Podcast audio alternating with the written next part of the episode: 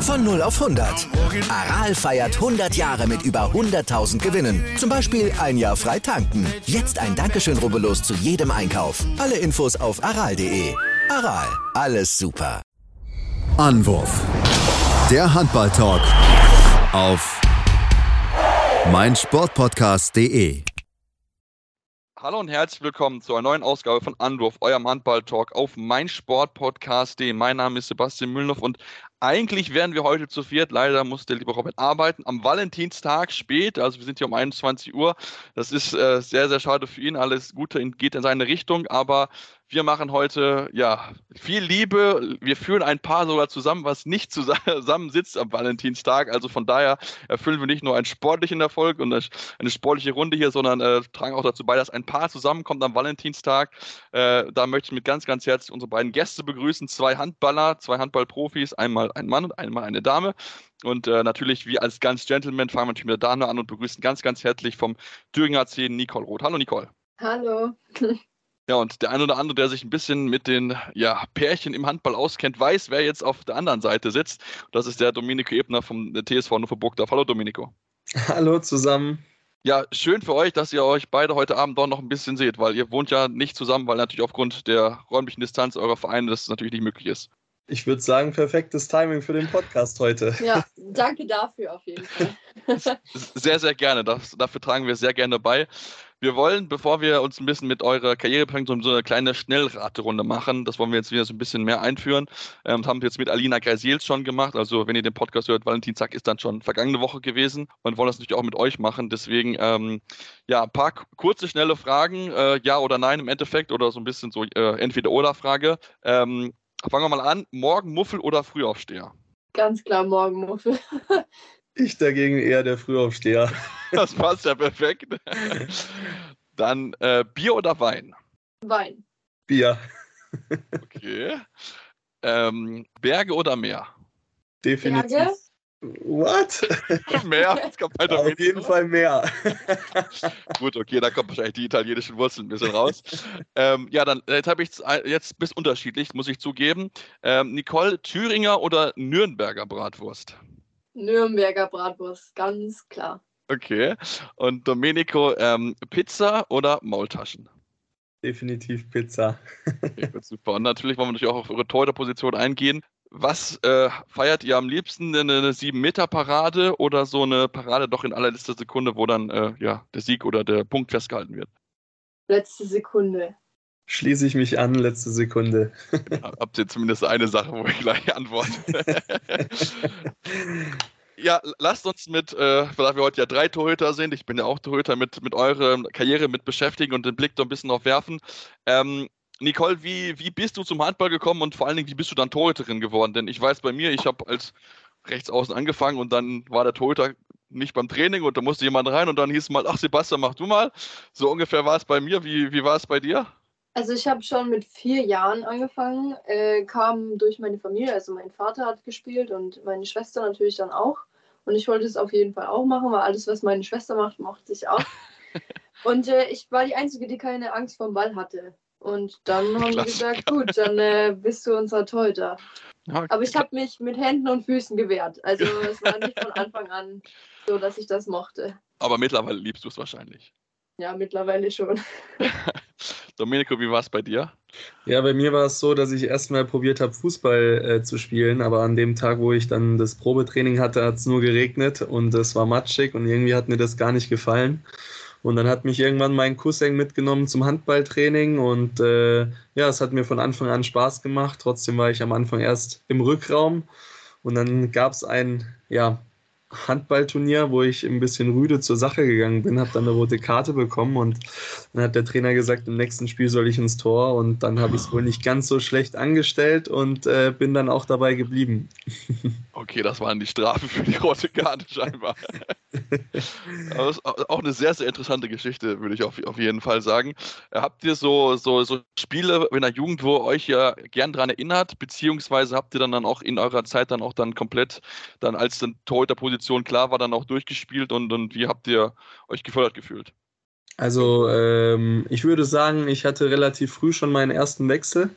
Ähm, Gerade was die Förderung anging, war es damals so, dass ich in der E- und D-Jugend nur zweimal trainiert habe bei meinem Heimatverein und äh, bin dann deswegen auch in der D-Jugend schon gewechselt, ähm, wo ich dann auch direkt schon viermal trainieren konnte die Woche. Das war dann für mich super, super gut und wir hatten auch eine gute Truppe beisammen und dementsprechend äh, war es für mich dann schon irgendwo ein bisschen ja, das Denken nach Leistung, auch weil man natürlich in, damals in der Jugend eigentlich, wenn man heute zurückblickt, total bescheuert ist. Da dachte man ja eher, das ist eigentlich äh, ja, Kinderhandball, aber ähm, damals hat man das voll für ernst genommen und dementsprechend ist man dann auch weitergekommen. Also ich habe erst in der D-Jugend so richtig gewechselt. Also ich war eigentlich immer, weil mein Vater war dann auch mein Trainer und der hat dann echt mich gut gefördert und ähm, ja, in der D-Jugend bin ich dann quasi gesichtet worden und bin dann in einen größeren Verein gekommen. Aber ich glaube, ab der E-Jugend habe ich immer im Tor gespielt, also niemals mehr auf dem Feld. Und dadurch ähm, ja, hat, hat, hatte ich dann auch eher so Lust drauf, mich weiterzuentwickeln. Und das hat dann auch mein Papa gesehen und dann, ja, irgendwann kam das Talent oder irgendwann hat man dann das Talent gesehen und dann ist man halt natürlich äh, in die nächstgrößere Stadt gefahren, um dort Handball zu spielen und, und dann ging es halt weiter bergauf quasi. Habt ihr da so, so besondere Momente, wo ihr so das Gefühl hattet, okay, das kann hier wirklich was reichen für, für Bundesliga? Habt ihr da irgendwie so ein, ja, das irgendwie gemerkt oder hat sich das da einfach so ergeben, dass man einfach immer, immer besser geworden ist und dann, ja, war man irgendwie dann schon in diesem Blickfeld Bundesliga? Ich, hab dann, ich bin dann aufs Internat gegangen und es kam dann natürlich äh, mit DAB-Sichtung oder erstmal Auswahlsichtung regional, dann natürlich DHB-Sichtung und dann äh, ähm, ist man da so in die Schiene gekommen mit, ja, möchtest du wirklich äh, den Sprung wagen, dann musstest du halt, weil nichts anderes in der Nähe war in Nürnberg, weil wir da gerade insolvent gegangen sind, äh, bin ich dann nach Leipzig gegangen und da, da ging es dann halt auch bergauf in der Bundesliga. Ich habe, glaube ich, nur eineinhalb Jahre dritte Bundesliga gespielt, dann dort. Und dann wurde ich gleich mit hochgenommen in, in die erste Bundesliga Damen-Frauen-Mannschaft vom HC Leipzig. Ja, und so bin, so bin ich dann da so reingerutscht. Ja, ja bei mir war es, glaube ich, eher so, dass es damals, als man dann in die Bezirksauswahl kam, hat man schon gemerkt, oh cool, man ist unter den besten 20 Spielern erstmal des Bezirkes.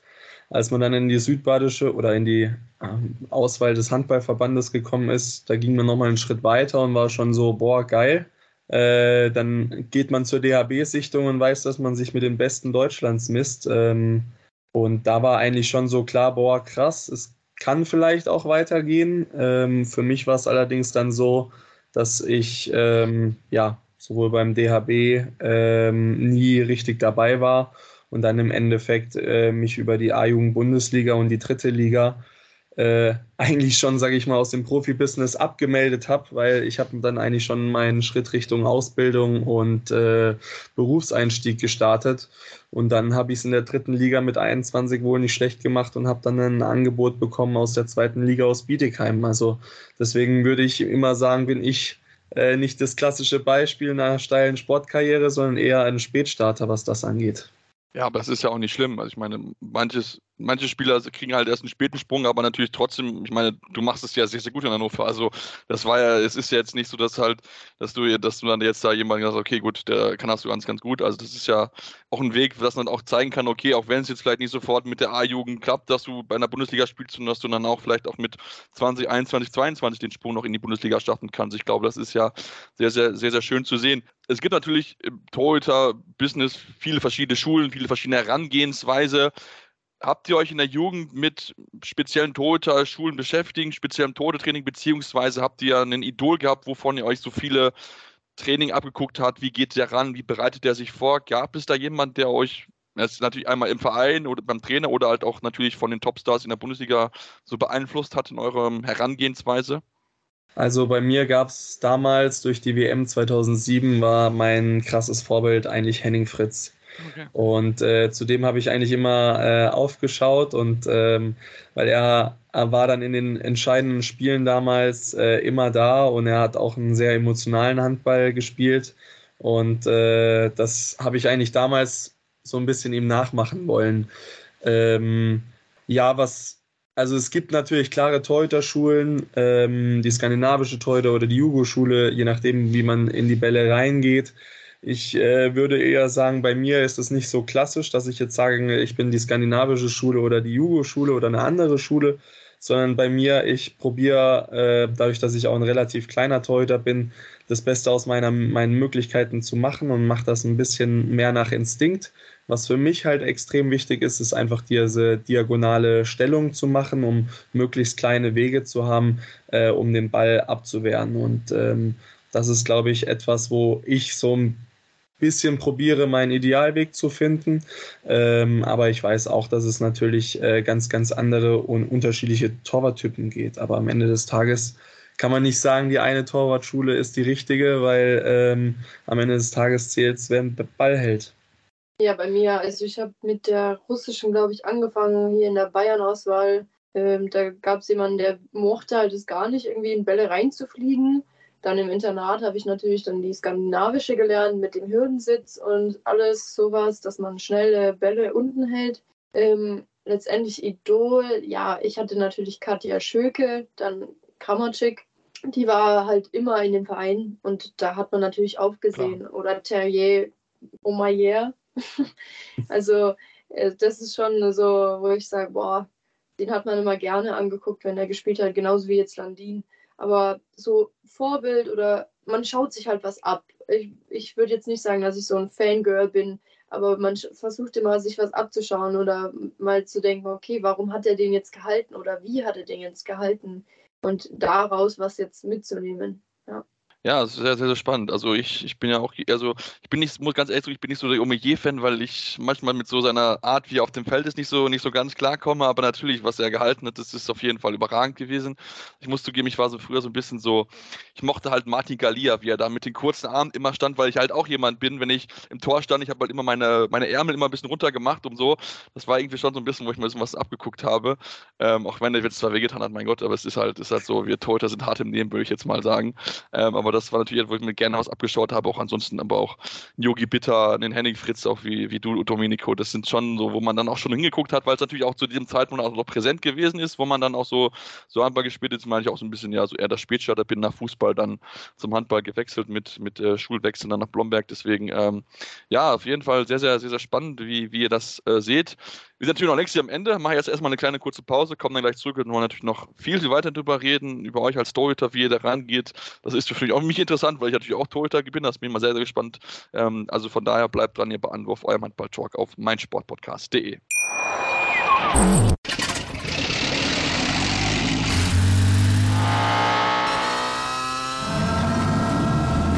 0 auf 100. Aral feiert 100 Jahre mit über 100.000 Gewinnen. Zum Beispiel ein Jahr frei tanken. Jetzt ein Dankeschön, rubbellos zu jedem Einkauf. Alle Infos auf aral.de. Aral, alles super. Ja, und jetzt sind wir zurück und wollen natürlich noch viel, viel weiter drüber reden mit Domenico Ebner und mit Nicole Roth über das Torwartleben natürlich allgemein, beziehungsweise natürlich auch die, die Herangehensweise. Ihr habt schon ein bisschen angedeutet, dass ihr so ein bisschen ja, verschiedene Schulen habt oder es gibt ja verschiedene Herangehensweise, wie, je nachdem, wie man das auch so ein bisschen nimmt. Was sind denn so wo Sachen, wo ihr besonders darauf achtet, wenn ihr, wenn ihr jetzt auch zum Beispiel neu beim Verein mit reinkommt, mit äh, Rücksprache, mit dem Innenblock, äh, allgemein beziehungsweise mit der Abwehr, wie ihr, ja, was ihr für Würfe haben wollt, weil das natürlich auch gerade die Absprache mit der Abwehr natürlich enorm wichtig ist. Ja, bei mir ist es so, dass ich einfach von meinem Block erwarte, dass sie, äh, wenn sie es nicht schaffen, in Kontakt zu gehen, dass sie dann einen geraden Block nach oben äh, bringen, damit wir uns oder ich mich als Torhüter hinten am besten orientieren kann. Ähm, nichtsdestotrotz ist es bei mir so, dass ich äh, eine sehr ausführliche Videoanalyse mache. Das heißt, ich schaue normalerweise vor jedem Spiel drei bis vier komplette Spiele von Anfang bis Ende und habe dann meine eigene Wurfbildvorlage äh, gebastelt, wo ich einfach ein DIN A4-Blatt habe pro Spieler. Und äh, es gibt halt einfach auch in der Bundesliga Spieler, die werfen nicht überall hin, sondern in Drucksituationen ruft man das ab, was man immer macht. Und äh, da gibt es tolle Wurfbilder, auch von äh, ja, Weltklasse-Spielern wie Sander Sargosen zum Beispiel, der dann seine Lieblingsecke hat. Und von dem her ist das etwas, worauf ich extrem achte. Ja, bei uns ist das genauso. Also ich glaube, Ähm, ich ich mag es auch eher, wenn der Block gerade hoch springt, damit man sieht, okay, wo kommt der Arm entlang, links oder rechts. Und dann muss man natürlich da komplett dann in die Ecke reingehen. Ähm, jetzt absprechen kann man das, glaube ich, eher so semi-gut. Also man trainiert es zwar immer, dass man sagt, okay, Blockecke hat jetzt lang oder ich habe jetzt kurz, aber in Drucksituationen und in, in diesem Spielgeschehen und nachdem wir jetzt immer viel schneller spielen und auch dynamischer spielen, klappt das oft nicht. Da habe ich dann auch, so wie Domenico, ganz viele Wurfbilder dann im Kopf. Und äh, ja, meistens sagt man natürlich immer, wenn der Rückraum viel ballert, ähm, dann sollen die Außen mit reinschieben und dann lieber mal einen Außen werfen lassen. Aber ja, man, man kann darüber reden, aber oft passiert gar nichts. Also da, da klappt dann die Absprache nicht so oft. Und äh, ja, deswegen einfach eher immer auf seinen Instinkt sich zu verlassen. Ich glaube auch, dass die Spieler mittlerweile auch intelligenter werden und dann solche Themen wie eine Absprache mit Torhüter nimmt das Kurzeck oder Block nimmt lang über ein Spiel auch äh, eben herausfinden können. Und äh, deswegen ist es für uns Torhüter, glaube ich, einfach auch wichtiger für die Zukunft in das Spiel eh, wie du vorhin gesagt hast, Niki, ähm, dass es dann halt einfach wichtig ist, dass wir als Torhüter auch flexibel sind, weil äh, das wird, glaube ich, in unserem Profisport noch oder in unserem Sport eh noch schneller, noch weiter und noch besser werden.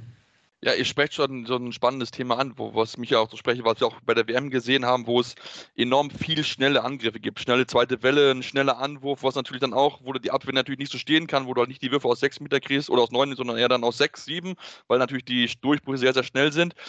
Ändert, hat sich dadurch was für euch eine Herangehensweise geändert, beziehungsweise ist es ja für euch eine, also müsst ihr euch dann umstellen dadurch, dass ihr vielleicht dann schneller jetzt die Würfe bekommt, als wenn es normalerweise nach einem Tor der eigenen Mannschaft passiert ist? Also ich muss sagen, dass wir echt viel mehr Durchbrüche bekommen. Vor allem durch die schnelle Mitte. Also oder sieben Meter dann.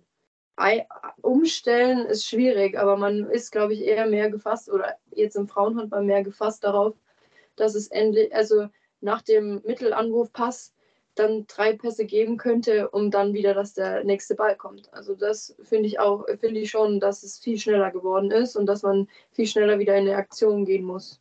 Ich, ich würde das auch sagen, dass es auch bei uns mehr Abschlüsse gibt durch so eine schnelle Mitte, weil das natürlich als taktisches Mittel mittlerweile schon sehr viel ausgenutzt wird, weil natürlich es äh, mittlerweile nicht mehr so ist, dass alle nur noch nach vorne traben und man langsam den, den ähm, Angriff aufbaut, sondern es hat ja dann mit dem Torhüter schon was zu tun, wie bringe ich den Ball raus, äh, wie schnell habe ich den Ball, äh, haben wir vielleicht eine Überzahl, wo wir abräumen können, dann im Angriff.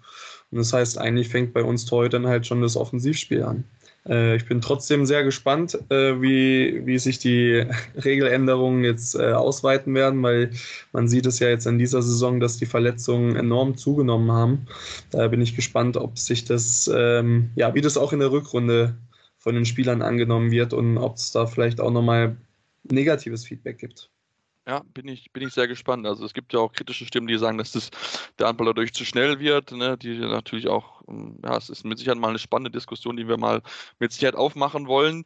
Äh, in dem Zusammenhang oder beziehungsweise auch generell gesprochen, wie wichtig ist für euch so Mentaltraining, dieses schnelle Dasein, immer natürlich auch, weil ich meine, theoretisch, wenn du kassierst, kannst 30 Tore kassieren. Das ist natürlich klar, äh, man ist darauf gewohnt, ne, schon mittlerweile, aber das ist natürlich trotzdem, wo du dann auch Gedanken musst, okay, wenn ich halt jetzt, keine Ahnung, jetzt mal 10 Bälle in Folge halt nicht kriege, dass du dich halt natürlich auch da rausziehst. Also habt ihr da besondere Herangehensweise? Habt ihr, arbeitet ihr mit einem Mentaltrainer zusammen, der euch die Hilfestellung gibt, wie ihr diese negativen Trend oder dieses dann zu negativ sein möglichst schnell abstellen könnt, um dann halt wieder dann den möglichst nächsten Ball zu halten? Ich hack da jetzt erstmal ein, weil dann kommt, glaube ich, Domenico mit ganz viel Mentaltraining.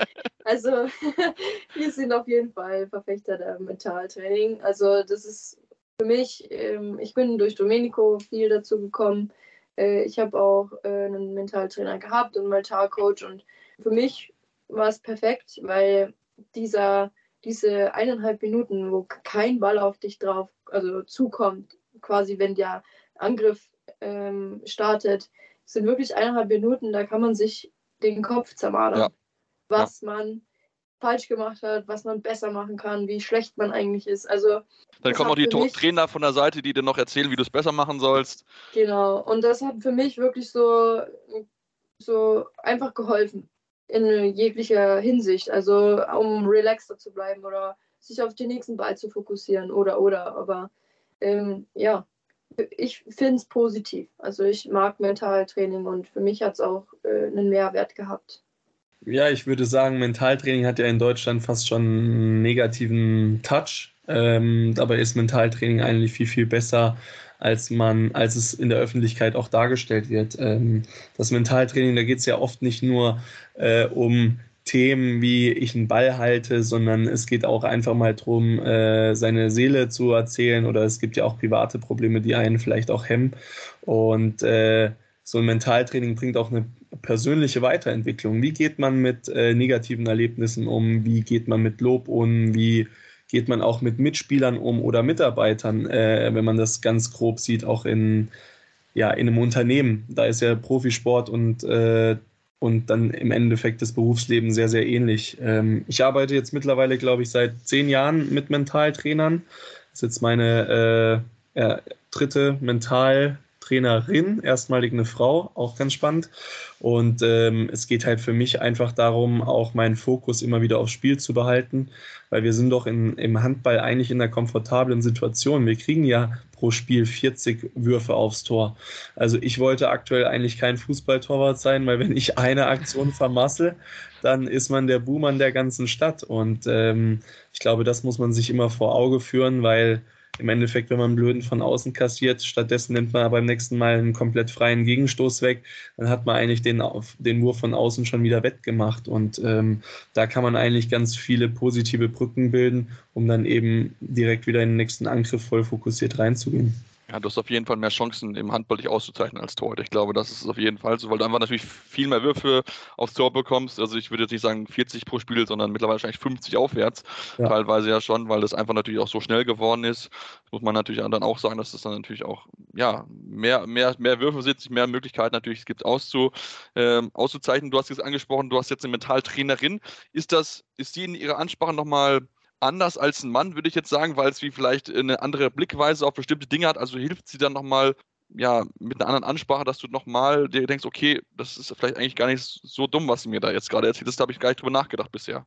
Ja, absolut. Äh, die Frauen sind ja, was, was sowas angeht, vielleicht in ein paar Ansichten sicherlich nochmal anders, weil wir sind ja doch im Männerhandball, äh, ja, wie soll ich sagen, klar dominiert.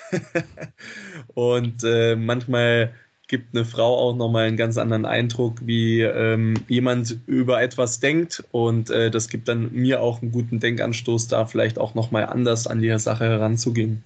Ja, für die, wir, wir, sehen uns, deswegen möchte ich nur erwähnt haben, dass Nicole gerade sehr gestrahlt hat, als er das gesagt hat. Also, äh, ja, das weil, ist weil es wirklich, wir Frauen machen uns manchmal so viel den Kopf und ich habe zum Beispiel einen Mental Coach gehabt, also Mann. Und für mich ist die Seite einfach auch voll anders gewesen. Also, wo er gesagt hat, ja, mach dir doch nicht so den Kopf. Und also, okay, ja, geht an die Sache viel gelassener. Und ich so, ja, aber wie macht man das? Also, es ist immer so, ja, ein Gefühl. Ja, und ich meine, ich mein, das ist ja auch, das ist ja auch gar nicht schlimm. Ich meine, natürlich, wenn man, wenn man einfach zwei verschiedene Seiten hat, dann denkt man halt, okay, gut, dann kriegst du halt wirklich mal so einen, so einen anderen Blick, der, der das dann natürlich auch auf jeden Fall äh, ja, ermöglicht. Es ist natürlich auch so, über Torhüter gibt es viele Geschichten. Wir sind die Eigenbrötler, die Verrückten, die sich da ins Tor reinstellen. Die Frage jetzt, ähm, wenn ihr mit euren Mannschaften trainiert, die habe ich jetzt von Robin bekommen, wie viel Prozent ist es da individuelles Training nur für euch und wie viel seid ihr mit der Mannschaft zusammen? Kann man das einschätzen oder ähm, ist es 50-50, ist es mehr 70-30 alleine oder 30-70 mit, mehr mit der Mannschaft? Boah, also bei mir würde ich fast sagen, äh, individuelles Training, rein was Torwartspiel angeht, ähm, gerade aktuell einmal die Woche haben wir Torwarttraining mhm. ähm, und der Rest ist eigentlich Mannschaftssportart. Aber man probiert natürlich äh, gerade in den Pausen, weil wenn wir taktisch trainieren, trainieren wir oft auf ein Tor, dass ich dann auf der anderen Seite meine Übungen mache, die mir in der Vergangenheit schon sehr gut geholfen haben. Also äh, jeder kennt vielleicht diese Hit the Ball äh, Sachen. Das sind wie so zwei Tennisschläger, die man an die Hand dran macht und dann mit einem Ball an die Wand schlägt. Äh, das mache ich zum Beispiel oder einfach jonglieren mit den Bällen, um meine Augen zu besser ja, zu koordinieren, ähm, drei Sachen gleichzeitig zu beobachten oder dann einfach auch mit einem Ball um die Hüfte kreisen und zeitgleich unten mit dem Fuß noch äh, den Ball hin und her spielen, einfach um da meinem Körper ein besseres Körpergefühl zu geben, was auch gerade dieses Auge-Hand-Koordination angeht. Ja. Ja, das kenne ich auch. Ich habe das so viel so mit äh, unten am Fuß mit dem Ball hin und her spielen und dann oben natürlich auch mit den mit die Bälle hin und her spielen. Das gibt zum Beispiel auch Nicole. Genau. Ja, ja, ich äh, gehe da vollkommen drauf ein. Also im Moment habe ich auch nur einmal die Woche. Es gab aber auch Vereine, da hatte ich jeden Tag mindestens 20 Minuten okay. äh, auf der anderen Seite oder dann neben dem Tor oder sowas. Und der Co-Trainer oder der Torwarttrainer hat sich dann mit jemandem beschäftigt. Es gibt natürlich nicht immer einen Torwarttrainer in Vereinen, aber ähm, meistens bringt schon allein die kleinste Übung was, um wieder Hand, Auge oder Explosivität zu trainieren. Ist natürlich jetzt auch, ähm, gerade natürlich, weil wir mit Domenico jemanden hier haben, der ja auch, gerade weil er einen Torwart, einen Trainer dann hat in Leipzig, dann auch sich entschieden hat, diesen Wechsel zu machen, ist es vielleicht auch für euch etwas, wo er sagt, okay, es muss langfristig im Handball sein, dass es einen Torwarttrainer gibt, der wirklich speziell sich auch mit den Torhüterinnen wirklich dann mehr im Aussehen auseinandersetzen kann. Ist das etwas, wo es euch ja wünschen würdet für die Zukunft, damit der, ja, damit die Torhüter noch besser ausgebildet werden, dass wir in Deutschland vielleicht noch den nächsten Schritt dann in der Ausbildung machen können? Also ich hätte bis zu diesem Jahr gesagt, definitiv, weil ich äh, das einfach auch äh, liebe, Torwarttraining zu machen. Aber ich habe jetzt auch natürlich jetzt nicht nicht so viel Torwarttraining. Ich habe einmal in, die Wo in der Woche, aber mein Trainer äh, bezieht uns da ganz geschickt mit ein und äh, macht auch, dass zum Beispiel die Werfer für uns Torwarttraining machen. Okay. Und da sage ich, okay, dann, dann braucht es Torwartpersonal ähm, nicht. Aber wenn natürlich das äh, hinten wegfällt, dann äh, würde ich sagen, auf jeden Fall. Im Spiel ist es natürlich dann noch was anderes. Meistens ist es ja so, dass der Head Coach sich da voll und ganz auf den Torwarttrainer dann verlässt. Aber wenn man natürlich so einen Trainer hat, der da die Zügel nicht aus der Hand gibt, dann muss man natürlich ähm, sich da irgendwie was einfallen lassen. Ja, ich würde auch sagen, dass das Torwarttraining schon super, super wichtig ist, auch gerade in jungen Jahren, um Feedback zu bekommen. Äh, wie stehe ich richtig? Was kann ich an meinem Stellungsspiel optimieren?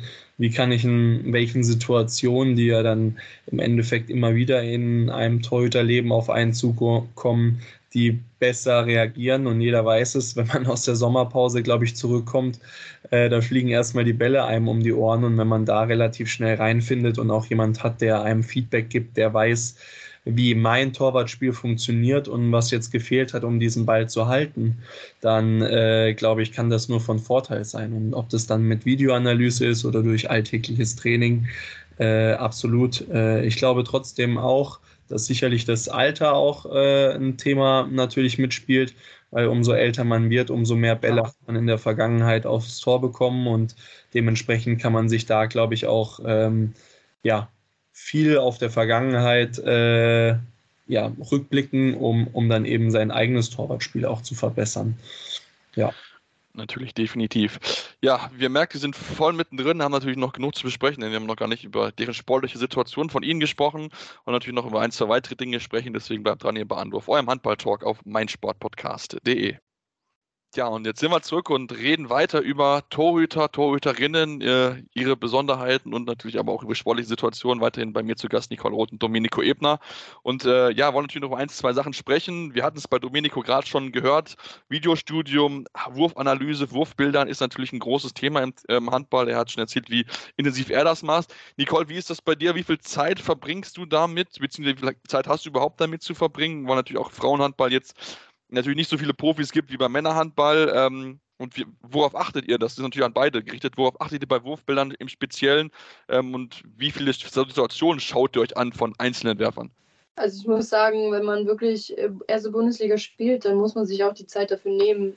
Ich bin ein, ja, ich, ich schaue drei Spiele mindestens an, bevor ich in das nächste Spiel gehe. Natürlich jetzt mit diesen englischen Wochen, wo man immer Samstag oder Sonntag und Mittwoch spielt ist es echt extrem, weil man, man hat die einen Wurfbilder im Kopf und muss sie dann komplett wieder vergessen und dann wieder die neuen Wurfbilder rausholen, quasi im, im Kopf.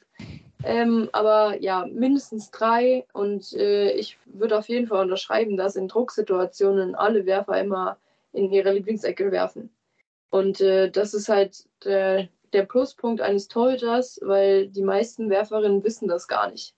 Also ich sage dann auch immer so zu meinen Mitspielern, werf doch bitte den sieben Meter nicht nach rechts unten, weil da wirfst du zum fünften Mal jetzt hin in dem Spiel. Und die schauen mich an und sagen so, echt? Und ich so, ja. Also es ist wirklich, die merken das manchmal gar nicht. Und das ja, finde ich extrem. Ja, ich, ich weiß noch, ich, ich hatte auch so Situationen im Spielen, wo, wo es dann hieß, ja, werf in die Ecke. Du, oder sagt, dann hat einer gesagt, du weißt, wo du hinwerfen musst. Ich, ich wusste, wo er hinwirft, aber mir war klar, da kann er gar nicht hinwerfen. Deswegen habe ich ihn da die Ecke wieder weggekommen, wo er sowieso vor immer hingeworfen hat. Das, war, das sind so immer Situationen, wo man denkt, okay, das heißt zwar immer, mach was anderes, aber in Drucksituationen gehst du halt immer in diese, in diese Ecke. Ja? Genau. Ähm, Domenico, ähm, oder beziehungsweise auch an euch beide gestellt welche, oder vielleicht könnt ihr uns das so einen Einblick geben bei ein oder anderen Spieler, wo so die Lieblingsecke sind, beziehungsweise habt ihr Lieblingsgegenspieler, wo ihr einfach so dieses Gefühl habt, okay, dem kaufe ich gefühlt jeden Ball ab? Boah, Lieblingsspieler ist schwer zu sagen. Ähm, Boah, da, da würde ich jetzt auch um, ungern jemanden nennen. Ich glaube, das wäre echt doof.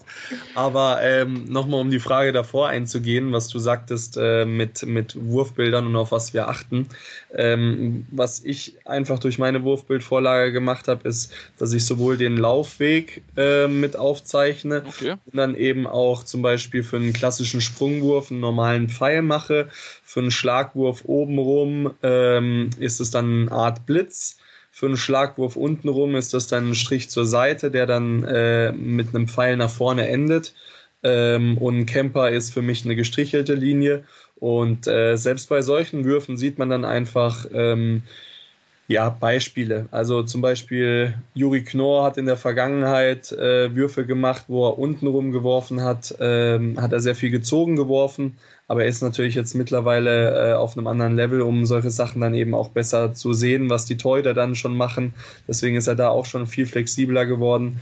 Aber ähm, ja, da geht es eigentlich im Endeffekt darum, dass wir einfach schauen, wie sind die Bewegungsabläufe und können wir Bewegungsabläufe, das wir im Video gesehen haben, vielleicht im Spiel wiedererkennen. Und äh, das ist einfach dann die Sache, die uns, glaube ich, auszeichnet. Äh, was da eben oder was ich mache ist, oder ich glaube wir beide, das kann ich für uns beide sagen, dass wir eigentlich drei Tage vorm Spiel anfangen, Video zu gucken und wir haben keinen Zusammenschnitt des Trainers, sondern wir schauen eigentlich die kompletten Spiele an, weil du dadurch, dass du, ich sage jetzt mal, Spieler links außen wirft in der ersten Minute, wirft in der 40. Minute und wirft in der 50. Minute. Und alleine dadurch, dass wir dann immer wieder diesen Spieler nochmal sehen, haben wir ja automatisch eine Wiederholung drin.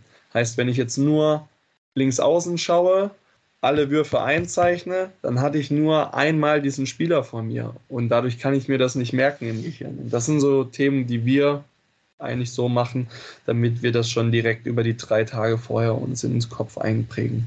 Wie viele Stunden verbringt ihr dann damit? Weil ich stelle mir das ultra unter zeitintensiv vor, wenn du dir jedes Mal den Wurfweg aufzeichnest, wie er wirft, beziehungsweise auch die Frage, wie aktualisiert ihr das? Weil natürlich gewisse Spiele habt ihr immer wieder, ne, zweimal im Jahr, gegen die ihr spielt. Aktualisiert ihr das dann, äh, wie ihr denn in den letzten Spielen gedreht hat, oder verlasst ihr euch auf das Wurfbild, was ihr beim letzten Mal hattet, als ihr das äh, aufgezeichnet habt? Mm, also ich schaue immer die vier letzten Spiele okay. Ähm, des, der Mannschaft, weil wenn ein Spieler über den letzten Monat einen anderen Wurf macht als in den letzten vier Wochen, dann hat er das Tor verdient. Ähm, so ist meine Philosophie. Ich habe natürlich meine Wurfbilder sind abgeheftet in meinen Ordnern. Ich sehe ganz viele Ordner, ja. Genau, richtig. Von, äh, von Hin- und Rückrunde. Und ähm, es kann dann schon mal sein, wenn ich jetzt, sag ich mal, in der Hinrunde dieses Jahr nicht ganz sicher bin bei einem Spieler, dann schaue ich auch mal nochmal in den Ordner rein und gucke, wie hat der Spieler letztes Jahr geworfen, gibt es da Ähnlichkeiten oder wirft er komplett anders? Und äh, dann hilft das einem schon. Ja, ich glaube, also ich bin jetzt neun oder zehn Jahre schon in der Bundesliga und so viele neue Spieler kommen dann nicht. Also klar, ab und zu kommt dann mal eine Junge mit hoch, aber die hast du dann eher nicht mehr auf dem Schirm oder sagst, okay, da gehe ich voll auf Block und Torwart-Ecke. Aber die meistens ist so, dann schaust du noch mal kurz in das Jahr davor, okay, deckt sich das? Ja.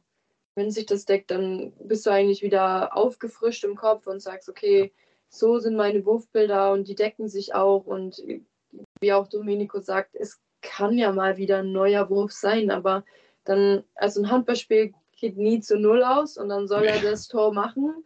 Und bevor jetzt ein, bevor er die anderen fünf äh, Tore macht, dann soll er den neuen Wurf auspacken und dann applaudierst du schnell und dann ist es aber auch wieder abgehakt. Äh, dann die Frage natürlich, wie viel Zeit frisst das für euch, dieses Videostudium von, für die Spieler oder Spielerinnen? Bei Domenico glaube ich eher länger, weil er immer fünfmal wieder zurück und hin und her spult. aber ich, ja, ich spule ja dann immer nur vor. Also ich schaue immer nur meinen, äh, meine Abwehr quasi. Oder den ihrer, den ihren Angriff. Und daher, ich denke mal so für drei Spiele eineinhalb bis zwei Stunden. Okay. Das natürlich jetzt aber nicht an einem Tag, sondern auf drei Tage verteilt. Klar, okay. Damit es auch halt im Kopf bleibt. Ja, bei mir ist es schon ein bisschen länger, weil ich ja drei bis vier komplette Spiele angucke äh, weil für mich ist auch wichtig, äh, was für eine Spielsituation ist gerade. Ist die Mannschaft in Führung, ist die Mannschaft hinten, äh, was ist davor passiert im Angriff, äh, wie ist er rausgestartet, zum Beispiel beim Gegenstoß. Äh, deswegen sind das bei mir schon, ähm, ja, je nachdem, drei bis fünf Stunden bestimmt. Das ist schon auf jeden Fall viel Zeit, die investiert wird, die sie aber auch natürlich gelohnt hat. Ich meine, sonst würdet ihr nicht in der Situation sein, wo ihr aktuell steht. Das muss man ja ganz, ganz klar sagen. Tauscht ihr euch auch untereinander aus, wenn ihr die Spiele des jeweils anderen beobachtet? Okay, Domenico, was hast du da gemacht? Oder Nicole, wie kannst du den Ball nur durchlassen? Gibt es da so diesen Austausch untereinander? Also bei uns ist das Positive, dass wir uns nie Vorwürfe machen, wenn man den Ball jetzt mal nicht gehalten hat. Das ist das Wichtigste, weil sonst, glaube ich, würde das nicht funktionieren. Ähm, ich gehe öfter mal auch zu Domenico und frage, ähm, ich bin gerade so, dass mir Bälle über den Finger rutschen, kannst du mal gucken, wie ich gerade stehe? Und meistens dann so, okay, geh ein bisschen offensiver oder versuch die Schulter wieder vorzubringen oder, oder, ähm, ja, das, das äh, holt, da hole ich mir schon öfter mal einen Tipp ab. Oder im Spiel, wenn ich dann ihn manchmal auch sehe, dass er ähm, dann sagt, okay, komm mal runter, weil manchmal ist man ja überdreht oder überpaced man. Und dann habe ich dann so einen fixierten Punkt und wenn dann ein Zeichen kommt, zum Beispiel mit äh, komm mal runter, Finger gehen nach unten, dann weiß ich, okay, alles ist in Ordnung, aber ich muss jetzt mal wieder runter auf meinen Fokus kommen und dann geht's wieder los. Also meistens hilft mir das sehr. Absolut. Ich glaube, wir tun uns beide sehr positiv da unterstützen, reden auch über viele Themen, auch was uns vielleicht in den letzten Spielen geholfen hat. Vielleicht kann der andere davon auch profitieren. Und ähm, ja, wenn wir dann auch manchmal zusammen sind, haben wir auch schon Videoanalysen zusammen gemacht. Deswegen äh, ist das eigentlich ganz lustig und äh, ja, deswegen passt das eigentlich auch ganz gut. Ja, Du, wenn du noch was sagen willst, gerne, Domenico, das wirkte gerade so. Ja, ich wollte gerade noch mal was äh, sagen, was, was die Wurfbilder noch mal anging. Äh, Wurfbilder können natürlich Fluch und Segen zugleich sein, äh, weil wenn man äh, das Timing zum Beispiel falsch trifft für die Wurfbilder, dann kann es auch ganz schön in die Hose gehen, weil die Spieler natürlich äh, mittlerweile auch äh, sehen, wenn der Torhüter zu früh in eine Ecke geht. Und deswegen ja. ist es natürlich auch ein Gepokere. Ähm, und da muss man das Timing für sich finden. Das heißt jetzt nicht jeder Jugendspieler macht seine Wurfbilder und wenn jetzt der Rückraum linke wirft, dann gehe ich schon vorzeitig in die, in die rechte Ecke oder so, sondern es ist schon etwas, was man, glaube ich, über Jahre lernen muss, um da eben das genaue Timing äh, zu finden. Und umso höher man spielt, umso äh, schneller wird ja auch der Ball. Und äh, dementsprechend, das wollte ich nur noch dazu sagen. Habt ihr dann schon in der Jugend mit äh, Videostudium angefangen oder erst dann wirklich, als ihr dann in Seniorenbereich eingekommen sind, wo es dann vielleicht noch mehr Bilder von Spielen oder so gibt, Vielleicht könnt ihr das noch sagen, das wäre noch ganz spannend. Also bei mir hat es angefangen in der dritten Liga, weil ich den äh, ehemaligen dänischen Nationaltrainer als Trainer hatte und er hat gesagt, das ist ein absoluter Muss, das muss ich machen. Damals hatte ich auch dann meine Wurfbilder mit äh, einfach nur Kuli ohne Geodreieck gemacht. und äh, da bin ich dann ins, zum Spiel gekommen, da hat er mich richtig angeschissen und ab da war es klar, Geodreieck liegt bei mir immer auf dem Schreibtisch und äh, die, die Pfeile oder die Striche müssen ganz klar gerade sein. Ja, ich habe auch in der dritten Liga. Also bei mir ist es ja schon, also bei mir war es Jugend mit 16, mhm. weil unsere Trainerin da auch viel Wert drauf gelegt hat, dass man ein Videostudio vorher macht. Da hat sie immer CDs oder DVDs ausgeteilt. Die musste man natürlich im Internat dann immer teilen und dann zusammengeguckt und dann, ja, dann das ja. geguckt. Ja, tauscht ihr euch da auch mit anderen Toter-Kollegen aus, was, was die so machen oder, oder, oder wie, wie macht ihr das gar nicht? Ich meine, natürlich, klar, sind ja auch irgendwie Gegner, beziehungsweise macht das dann mit euren Teamkollegen, guckt ihr auch mal zusammen mit ihnen, tauscht euch auch mit denen aus. Wie, wie ist so da ja, die Kommunikation untereinander, unter der Positionskollegen oder Konkurrenten? Also mit Konkurrenten in der Liga ähm, würde ich jetzt sagen eher weniger. Vielleicht mal Klar. kurz bei, beim Pläuschen oder sowas, wo man mal kurz fragt, wie die das machen. Aber jeder Torhüter hat ja seine ähm, eigene Technik. Ich weiß zum Beispiel Urban Lesjak, äh, der hat, mit dem ich letztes Jahr hier in Hannover zusammengespielt hat, der hat nur ein Video geguckt und hat dann viel aus seinem Instinkt heraus gemacht. Ähm, da war ich natürlich oder war ich ganz anders. Aber so muss eben jeder sein, ähm, ja, seinen Lösungsweg finden, um das bestmöglich zu spielen und auch sicher zu sein, wie, wie es am besten funktioniert. Ja, genau. Ja, austauschen, also zusammen schaut man auf jeden Fall nicht. Viele gibt es, äh, die gar nicht schauen oder so wenig wie möglich schauen oder okay. viel mehr schauen. Das würde mich dann zum Beispiel irritieren, aber so im Training davor fragt man dann schon öfter mal, ja, was hast du gesehen? Wie hast du es empfunden? Was denkst du zu der Spielerin? Also, das mache ich jetzt schon mit meiner Torhüter-Kollegin. Das ist auch ganz wichtig, finde ich. Ähm, ist, letztes Jahr war es so, dass der Torwarttrainer mit uns vorher PowerPoint gemacht hat und alle Spielerinnen durchgegangen ist. Oder die, die Trainer sagen, okay, das ist mir wichtig, dass du da in die lange Ecke gehst. Wenn, wenn da ein Ball reinkommt, dann ist es deiner. Also das ist oft auch der Fall. Aber ich kenne auch zum Beispiel Torhüter, die dann sagen, okay, ich weiß, dass ich gar nicht anfange. Und dann schaue ich ab den Crunch-Time-Momenten, weil da könnte ich reinkommen und jetzt weiß ich, okay, so und so wirft dann die Spielerin und das ist dann mein Wurfbild. Also. Ja, sehr unterschiedlich. Wir merken schon auf jeden Fall. Ähm, mich würde noch so ein bisschen, weil ich muss zugeben, ich bin jemand, also ich, ich mache sehr gerne sieben Meter, ich finde so dieses Duell eins gegen eins finde ich super spannend, aber so meine Schwäche ist immer so gewesen von außen, weil ich mir da nie so ne, sicher bin, ich gehe ein bisschen weiter raus, wo stelle ich mich hin, das war bei mir immer so, so ein großes Thema. Wie war das bei euch mit außen? Wie habt ihr euch da darauf eingestellt? Wie, wann gehe ich richtig raus? Wie achte ich auf, auf das Wurfarm? Würde mich jetzt mal persönlich interessieren, einfach weil ich natürlich auch so vielleicht noch was lernen kann. Also ich hätte da eine perfekte Übung für dich. Ähm, es gibt äh, so ein Gummiband, meistens bei den Omas, die ähm, das früher um irgendwas, ähm, ja, um eine Hose noch gemacht haben, falls das Gummiband mal gerissen ist. Mhm. Und das hängt man an, an beide Pfosten dran.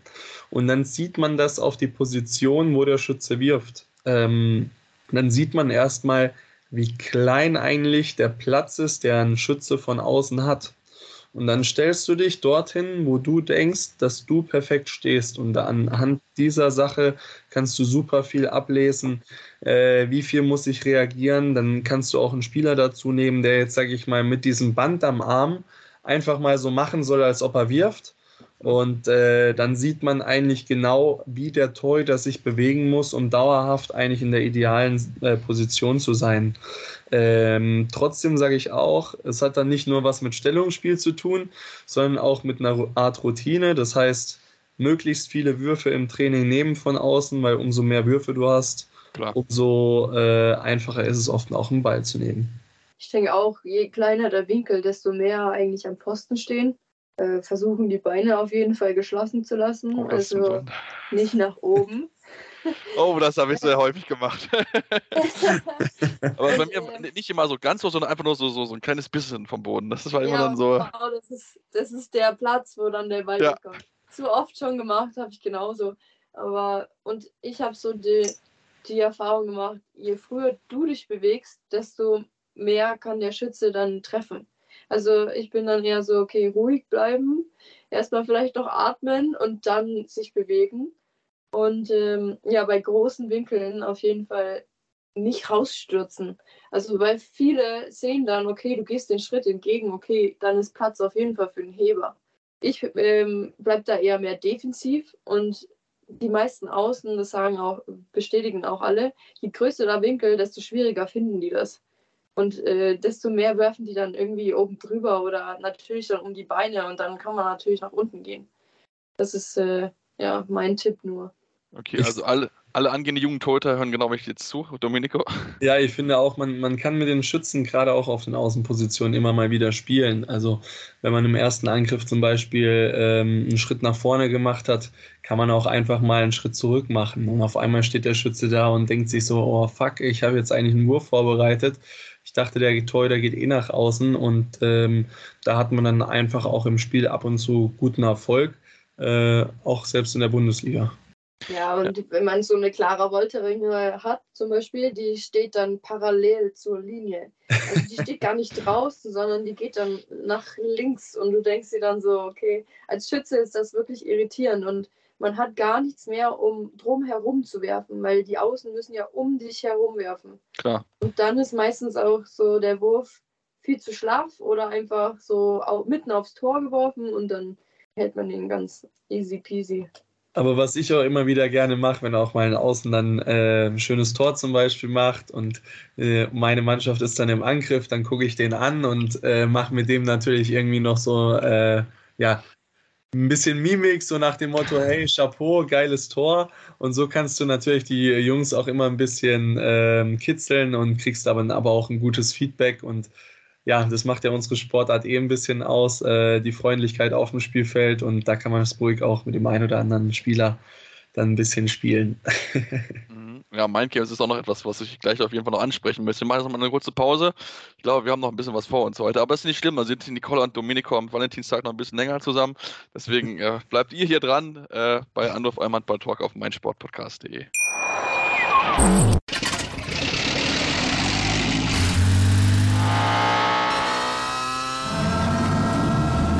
Von 0 auf 100. Aral feiert 100 Jahre mit über 100.000 Gewinnen. Zum Beispiel ein Jahr frei tanken. Jetzt ein Dankeschön, rubbellos zu jedem Einkauf. Alle Infos auf aral.de. Aral, alles super. Ich habe mich natürlich schockverliebt, weil die war wirklich ganz, ganz klein. So begann die Mensch-Hund-Beziehung zwischen Christina und Tierschutzhund Frieda. Und wie es danach, nach dem ersten Moment der Verliebtheit, so weiterging und welche Klippen es danach zu umschiffen galt, das hört ihr in der neuen Ausgabe von Iswas Dog, dem Podcast für harmonische Mensch-Hund-Beziehungen. Iswas Dog mit Malte Asmus. Überall, wo es Podcasts gibt. Ja, und jetzt sind wir zurück und haben gerade schon so ein bisschen so das Thema Mind Games gemacht. Ähm, Domenico hat schon ein bisschen erwähnt, dass er das auch so ein bisschen tut. Wie wichtig ist das für euch dann auch so ein bisschen so, ja, den Big Schütze hinterher zu gucken, ihm auch so ein bisschen so das Gefühl zu geben, okay, heute wird nicht dein Tag, lieber Junge. Macht ihr da irgendwie so spezielle Sachen, um so ein bisschen die zu kitzeln oder, oder haltet euch da lieber zurück, um dann nicht jemand etwas ihn herauszufordern, dass man dann vielleicht äh, ja, etwas bekommt, was man nicht haben möchte? Also ich finde es immer so wichtig, äh, wir leben ja in einer Sportart, die sehr von Emotionen begeistert ist, ähm, dass man dann einfach auch entweder seine eigene Mannschaft oder das Publikum mitreißt, weil wenn wir doch zu Hause spielen und unsere Fans im Hintergrund haben, die sollen auch spüren, dass wir da ja. auf dem Spielfeld brennen. Und wenn wir dieses, diese erste Parade haben und dann die Zuschauer mit nach vorne reißen, ähm, das ist auch super, super wichtig. Und die Fans gehen danach raus und denken sich, boah, krass, wie geil war denn das hier? Und äh, das beeindruckt natürlich auch ganz schön den Gegner, ob das zu Hause oder auswärts ist. Wenn man es natürlich auswärts ist, dann muss man es eher Richtung seiner eigenen Bank zum Beispiel machen, um seine Mitspieler mitzureißen. Aber ich glaube, die Emotionen, das ist so das ja, krasseste, äh, was man machen kann im Handball, um eine Mannschaft eben zu beeindrucken. Ich finde auch, wenn man jetzt zum Beispiel im Außen jetzt einen weggenommen hat, dann ruhig mal noch hinterher jubeln. Also ihm zeigen, okay, heute kriegst du keinen Ball da mehr rein. Und meistens ist es dann auch so, dass die dann verweigern. Und dann weißt du, okay, jetzt bin ich in deinem Kopf. Oder zum Beispiel, wenn man mit Mitspielern schon mal zusammen oder mit Gegnern schon mal zusammengespielt hat als Mitspieler und die jetzt plötzlich Gegner sind, dann einfach mal anlächeln, weil die wissen, okay, fuck, die weiß jetzt wirklich, wo, die, wo ich hinwerfe. Also das habe ich schon mit vielen darüber gesprochen und auch äh, gewusst, dass es so rüberkommt. Natürlich, ich meine, da kennt man sie aus dem Training, da weiß man noch umso besser natürlich, wie ja. sie in bestimmten Situationen werfen. Ähm, ja, ich, ich finde es ich find's auch sehr spannend, weil, wir auch, weil ich jetzt sogar Richtung 7 Meter gehen möchte.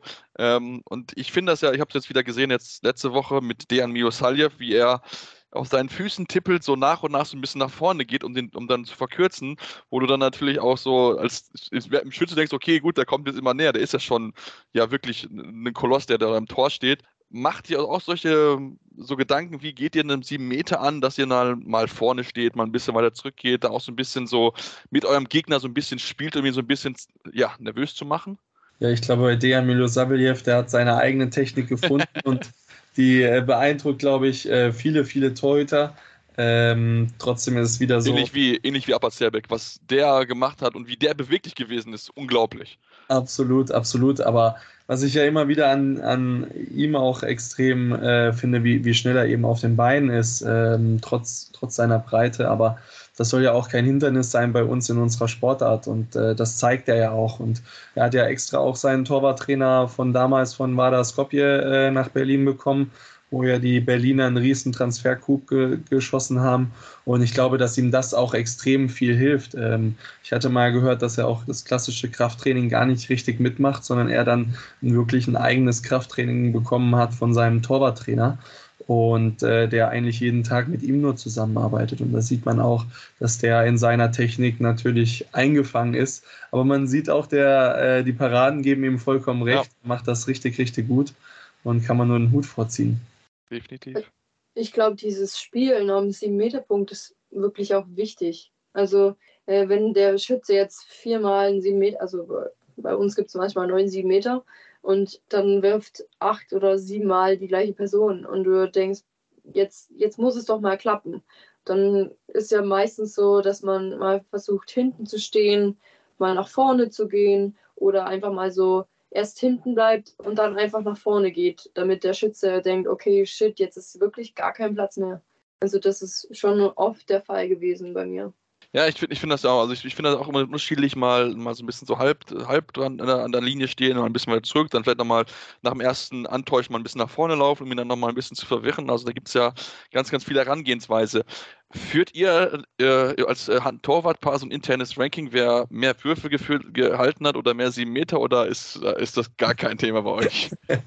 Nein, das macht nicht. Hätte ja sein können. so einen kleinen sportlichen Wettkampf untereinander. Ja, es ist auf jeden Fall äh, sehr, sehr spannend. Ähm, eines Thema würde mich jetzt noch persönlich interessieren, Thema Beweglichkeit. Ich meine, wenn wir schon Abbott Sterbig ansprechen, äh, unglaublich beweglich gewesen mit, mit, ja, wie er das hinbekommen hat mit der Grätsche, mit, mit, mit dem Gewicht, mit der Größe, wie hoch er das Bein bekommen hat. Ein Riesen, äh, unglaublich gewesen. Äh, ist das für euch auch in eurem Training ganz, ganz wichtig, dass ihr diese Beweglichkeit einfach mit reinbekommt, um einfach natürlich dann auch möglichst große Spannweite zu haben, eure, ja, und natürlich möglichst viele Würfe wegzunehmen? Ja, total. Also die Beweglichkeit ist äh, einer der wichtigsten Faktoren, glaube ich, im Torwartspiel, weil ähm, ich glaube, wenn wir nicht so beweglich wären, würden wir uns vielleicht irgendwann ganz schön wehtun. Und ähm, deswegen ist das, glaube ich, ganz normal. Ich, also ich komme auf jeden Fall mit meinem Fuß bis an die Latte. Ähm, das ist überhaupt kein Problem, aber das können, glaube ich, viele Torhüter. Niki hat natürlich eine andere äh, Torwarttechnik ähm, ich komme auch mit dem Fuß an den Pfosten auf jeden Fall. Richtig. Oberes Dritte. ganz hoch glaube ich jetzt nicht, aber ich glaube, da bin ich zu, zu kurz. Ich weiß jetzt nicht. Ja, hätte es auch gesagt, mit der Größe ist mit Sicherheit unterschied unterschiedlich. Also, man, da muss ja auch eine gewisse Länge in den Beinen ja einfach auch vorhanden sein, dass man nach oben kommt. Genau. Aber ich glaube, das, das kommt ja dann auch wieder auf die, auf die Torwartschule drauf an. Wie reagiere ich? Äh, wo ich das halt einfach auch gerne mache, ist einfach im Gegenstoß, wenn ich eben weiß, der Schütze wirft vielleicht auch gerne mal oben, dass ich dann halt mit, äh, mit meinem Fuß dann noch ganz oben stehe. Äh, jetzt vielleicht nicht ganz so krass wie Andreas Wolf. der macht das aber in Perfektion, glaube ich. Ja. Äh, aber ich glaube, das ist schon äh, teilweise super, super wichtig und auch äh, gut für die Torhüter.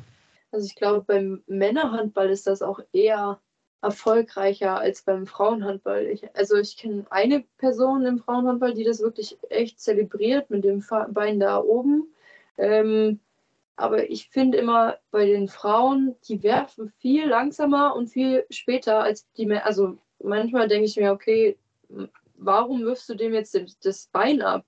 Also äh, der steht da schon seit einer halben Sekunde mit dem Bein in der Luft. Wenn du jetzt einfach eine Sekunde wartest, dann kannst du ihn unten drunter also tunneln. Und das ist halt so bei uns Frauen. Da, ich habe jetzt nie erlebt, dass irgendjemand da oben mal einen Ball gehalten hat. Eher so halbe Höhe und oberes Drittel, aber so ganz da oben wie Andreas Wolf eigentlich nicht. Lasst uns ähm, dann natürlich auch noch ein bisschen jetzt auch auf, auf euch natürlich noch drauf schauen, auf eure Karriere, weil ich meine, wir haben jetzt zwei Bundesligaspieler mit dabei, einen Nationalspieler mit Domenico Ebner. Domenico, ähm, du bist ja seit, ich glaube, 2017 oder 2018 jetzt Nationalspieler in Italien. Ja, lass uns mal teilhaben, ähm, wie, wie groß ist Handball in Italien? Das ist ja für mich irgendwie Fußball, Wintersport und dann bisschen auf Motorsport natürlich klar, die Verrücktheit mit Monster und so weiter, aber Handball und Italien ist für mich eher so, passt irgendwie nicht ganz so zusammen. ja, da, da, hast du recht, ist schon noch äh, ein bisschen eine graue Maus. Ähm, ja, wie soll man sagen, der italienische Handball wurde vor, vor meiner Zeit ähm, geführt von, also das kann ich nur so von Geschichten ähm, wieder erzählen äh, von der Mafia geführt und äh, damals war es eben so, dass eben Spieler nur für die italienische Nationalmannschaft spielen dürfen, die in, auch in Italien Handball spielen. So, und irgendwann hat sich da äh, eine Gruppe von Menschen zusammengetan, die einfach gesagt hat, der Handballsport, der lebt in Europa ganz anders als in Italien. Wir müssen hier was bewegen. Und ab da war es dann so, dass man äh, in Italien eigentlich so eine Art Aufbruchsstimmung hinbekommen hat. Man hat dann auch geschaut, welche Spieler gibt es im Ausland, ähm, wie, wie viel Potenzial haben die, haben geschaut und haben die dann auch eingeladen. Äh, damals sind sie dann auch auf mich zugegangen und ähm, ja, dadurch, dass für mich es schwierig ist, äh, in Deutschland äh, irgendwann mal im Tor zu stehen, weil Deutschland ist ein riesen Torhüterland, Deutschland hat immer gute Torhüter, war es für mich so, jetzt kann ich vielleicht irgendwann mal bei einem Turnier oder vielleicht mal nur bei einem Spiel dabei sein. Wieso baue ich dann nicht etwas zusammen auf in Italien, wo ich meine Erfahrungen an junge Spieler vielleicht auch weitergeben kann, die ich in Deutschland sammle? Und ähm, es gibt mir aktuell super viel zurück, ähm, sowohl von meiner Stimmung, aber auch wenn man mal dem Liga-Alltag entfliehen kann und die italienische Mentalität ein bisschen kennenlernt. Äh, man sagt zwar in Deutschland immer wieder, es ist so ein bisschen deutsche Vita-Feeling, aber es ist halt wirklich so. Die Leute sind dort ganz anders offenherzig und äh, das genieße ich dort mega. Äh, aber zurückzukommen auf deine Frage, wie ist der italienische Handball gerade zu sehen? Ähm, ja, ich glaube, wir sind in einer Aufbruchstimmung. Ähm, der italienische Handball lebt auf jeden Fall viel mehr als noch vor ein paar Jahren. Wir haben jetzt mittlerweile auch Hallen gefüllt mit viereinhalbtausend Zuschauern. Das ist echt äh, super. Und ähm, ja, die italienische Liga, würde ich sagen, ist unteres Zweitliganiveau, oberes Drittliganiveau. Ähm, trotzdem fehlt natürlich dem italienischen Handball super viel, auch gerade was professionelle Strukturen angeht. Ähm, nichtsdestotrotz hoffe ich, dass wir mit, mit, dem italienischen Handball uns einfach für eine EM oder WM in den nächsten Jahren qualifizieren. Der größte Traum von mir wäre es natürlich für die EM 2024 in Deutschland. Äh, da sind wir ja auch gerade in der Qualifikation gegen Frankreich, Polen und Lettland. Ähm, ja, gegen Frankreich und Polen haben wir die ersten Spiele schon gehabt, leider verloren. Jetzt kommen die entscheidenden Spiele gegen Lettland und man kann ja auch über, den, über die besten vier äh, nee, die besten vier Drittplatzierten sind ja auch bei der EM dabei und von dem her hoffen wir, dass wir durch zwei Siege gegen Lettland und vielleicht einer Überraschung gegen einer der anderen beiden Nationen, wenn wir in Italien spielen, dann vielleicht nochmal reinrutschen. Aber wie gesagt, alles, was dort passiert, ist Bonus, äh, was dann vielleicht nächstes Jahr sein könnte. Aber ähm, ja, ich würde schon sagen, dass der italienische Handball lebt und er fehlt einfach noch auf der europäischen Handballkarte, weil das italienische Land hat so viel mehr zu bieten. Ja, natürlich. Also es ist auch so, so ich meine, wir haben es ja jetzt gesehen, auch mit Belgien beispielsweise mit der WM-Qualifikation, die ja auch so ein ein bisschen aus dem Nichts kam, weil ja der belgische Handball jetzt auch jetzt nicht so groß gewesen ist. Ich meine, die Niederlande sind ja mittlerweile eine Nation, die ja, es geschafft hat, sich zu etablieren, die den Sprung geschafft hat nach oben. Ähm, schaut man auch so ein bisschen so neidisch zu, zu anderen Nationen, die schon diesen Sprung dann geschafft haben zu so einem großen Turnier? Oder ist es mehr so, okay, wir wollen uns jetzt halt auch beweisen, dass wir dann auch gegen Lettland, die ja mit Dennis Christopans ja auch einen Bühnen im Team haben, dann auch zu sagen, okay, Leute, ey, Italien solltet ihr besser nicht unterschätzen. Ja, ich glaube, äh, Belgien hat ja die Qualifikation auch äh, durch die Nichtnominierung von Russland und ja. Belarus oder Weißrussland äh, auch geschafft. Und klar, es gehört natürlich immer ein bisschen Glück dazu. Vielleicht ist mal ein Spieler verletzt, der äh, wichtig ist für die Mannschaft. Trotzdem glaube ich, wir haben jetzt in den letzten Jahren von drei Spielen gegen Lettland äh, zwei auch hoch gewonnen und nur eins ganz knapp verloren. Das heißt, äh, wir können da auf jeden Fall Paroli bieten und dann müssen wir halt gucken, ob wir da mit ein bisschen Glück eben gegen die anderen beiden Nationen vielleicht, wenn dann auch mal ein Topspieler halt fehlt, äh, dann Punkt abluchsen können. Wir hatten allerdings auch letztes Jahr gute Ergebnisse gegen Slowenien, haben in Italien nur mit einem Tor verloren. Äh, und ich glaube, da ist in den nächsten Jahren dann schon was möglich, auch weil eben ein paar Spieler jetzt auch nach Deutschland kommen. Äh, unser Rechtsaußen Leo Brandner, der geht jetzt zum HBW Balingen-Weilstätten, äh, wird dann wahrscheinlich, wenn die aufsteigen, auch erste Liga spielen und er ist ein Top-Talent. Er ist, glaube ich, erst 21 Jahre alt, hat schon in der spanischen ersten Liga für Furore gesorgt und da wird es vielleicht noch den einen oder anderen weiteren Spieler geben. Ja, würden wir es uns auf jeden Fall, wenn wir da noch ein bisschen mehr sehen können. Und ich meine auch natürlich, ne, Polen hat ja jetzt einen neuen Nationaltrainer nach, nach der, nach der Heim-WM, die ja nicht so verlaufen ist, wie man sich das gerne erhofft hat. Vielleicht auch eine Möglichkeit da, ja, so ein bisschen diesen Polen, Polen zu ärgern und dann wirklich diesen, diesen Sprung darüber zu schaffen. Wollte ich noch ein bisschen weiterreden, machen jetzt noch mal eine kleine kurze Pause, wollen dann auch auf die Vereinsebene kommen und äh, noch ein, zwei Themen mehr besprechen. Deswegen bleibt dran hier bei Anwurf, eurem Handball-Talk auf meinsportpodcast.de. Ja, und jetzt sind wir zurück und wenn wir natürlich über Nationalmannschaftskarriere von Domenico Ebner sprechen, müssen wir natürlich aber auch über eine potenzielle Nationalmannschaftskarriere bei Nicole Roth besprechen, denn sie ist nah dran am Nationalmannschaftskader. Klar, natürlich, da gibt es auch eine oder andere, die natürlich noch aktuell so ein bisschen vor ihr steht, aber ich meine, in diesem Jahr die zweitmeiste Paradenanzahl in der Bundesliga der Frauen, also ich glaube, bei dir mit Sicherheit die Hoffnung ist, da vielleicht mal den Sprung in den DRB-Kader zu schaffen, oder? Na sicher, also jetzt für den nächsten Jahrgang bin ich sogar schon auf Reserve also das ist schon mal super, dass auch der Bundestrainer das sieht. Und ähm, ja, ich würde auf jeden Fall nie Nein sagen. Sag mal mal so. Wer würde zur Nationalmannschaftsnominierung Nein sagen? Ich glaube, da gibt es ein paar, gibt viele, die Nein sagen.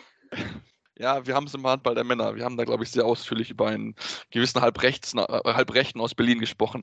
Aber gut, das ist ein, äh, ein anderes Thema für einen anderen Podcast. Aber ja, also es ist, ich meine, natürlich klar, Frauenhandball, wir haben auch schon viel drüber gesprochen, in unserer, auch in unserer Special-Ausgabe zum deutschen Frauenhandball, zum aktuellen Stand, darum, wie es, besser gehen kann. Nicole, ähm, wenn wir uns jetzt mit dir beschäftigen äh, und natürlich auch sehen, dass Nationalmannschaftskolleginnen oder beziehungsweise deutsche Spielerinnen vermehrt ins Ausland wechseln, ist das für dich auch ein Thema, wo du sagst, okay, mich wird so ein, so ein Jahr irgendwie oder mehrere Jahre in Frankreich, Ungarn, Dänemark oder so reizen? Oder sagst du, okay, Bundesliga, ich fühle mich hier wohl, macht das mega viel Spaß und möchte hier über meine Klasse zeigen?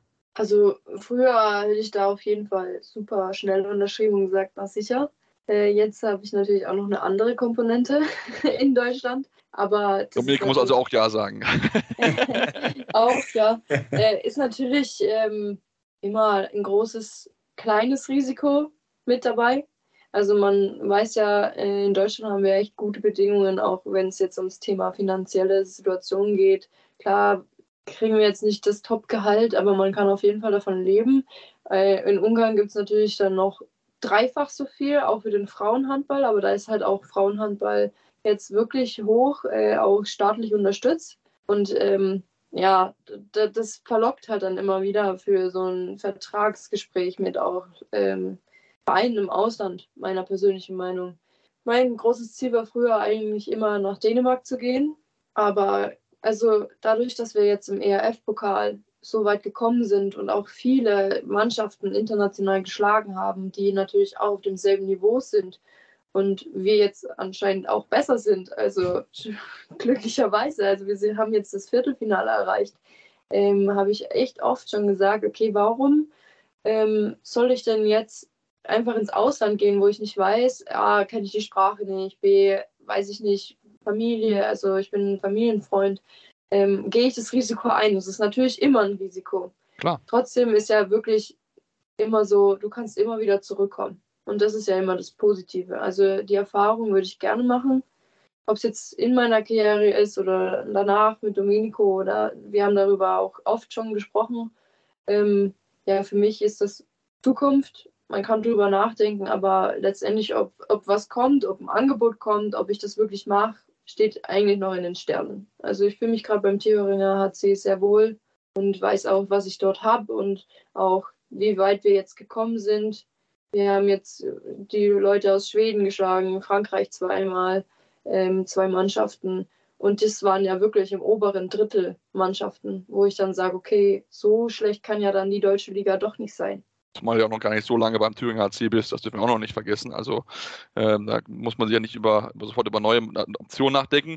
War es schon mal so eine, so ein, ja, erweiterten Vertragsgespräch in, mit dem Ausland gewesen oder war das, gab es bisher nur lose Anfragen oder überhaupt noch gar keine Anfragen? Kannst du vielleicht da schon was verraten, wo du vielleicht schon mal ja, intensiv im Austausch gewesen bist? Also ich glaube, die Mannschaften aus dem Ausland schauen auch sehr viel auf die deutsche Liga. Also auch wenn man da jetzt auch im erweiterten Kader ist oder so, man kriegt immer mal wieder ein Angebot.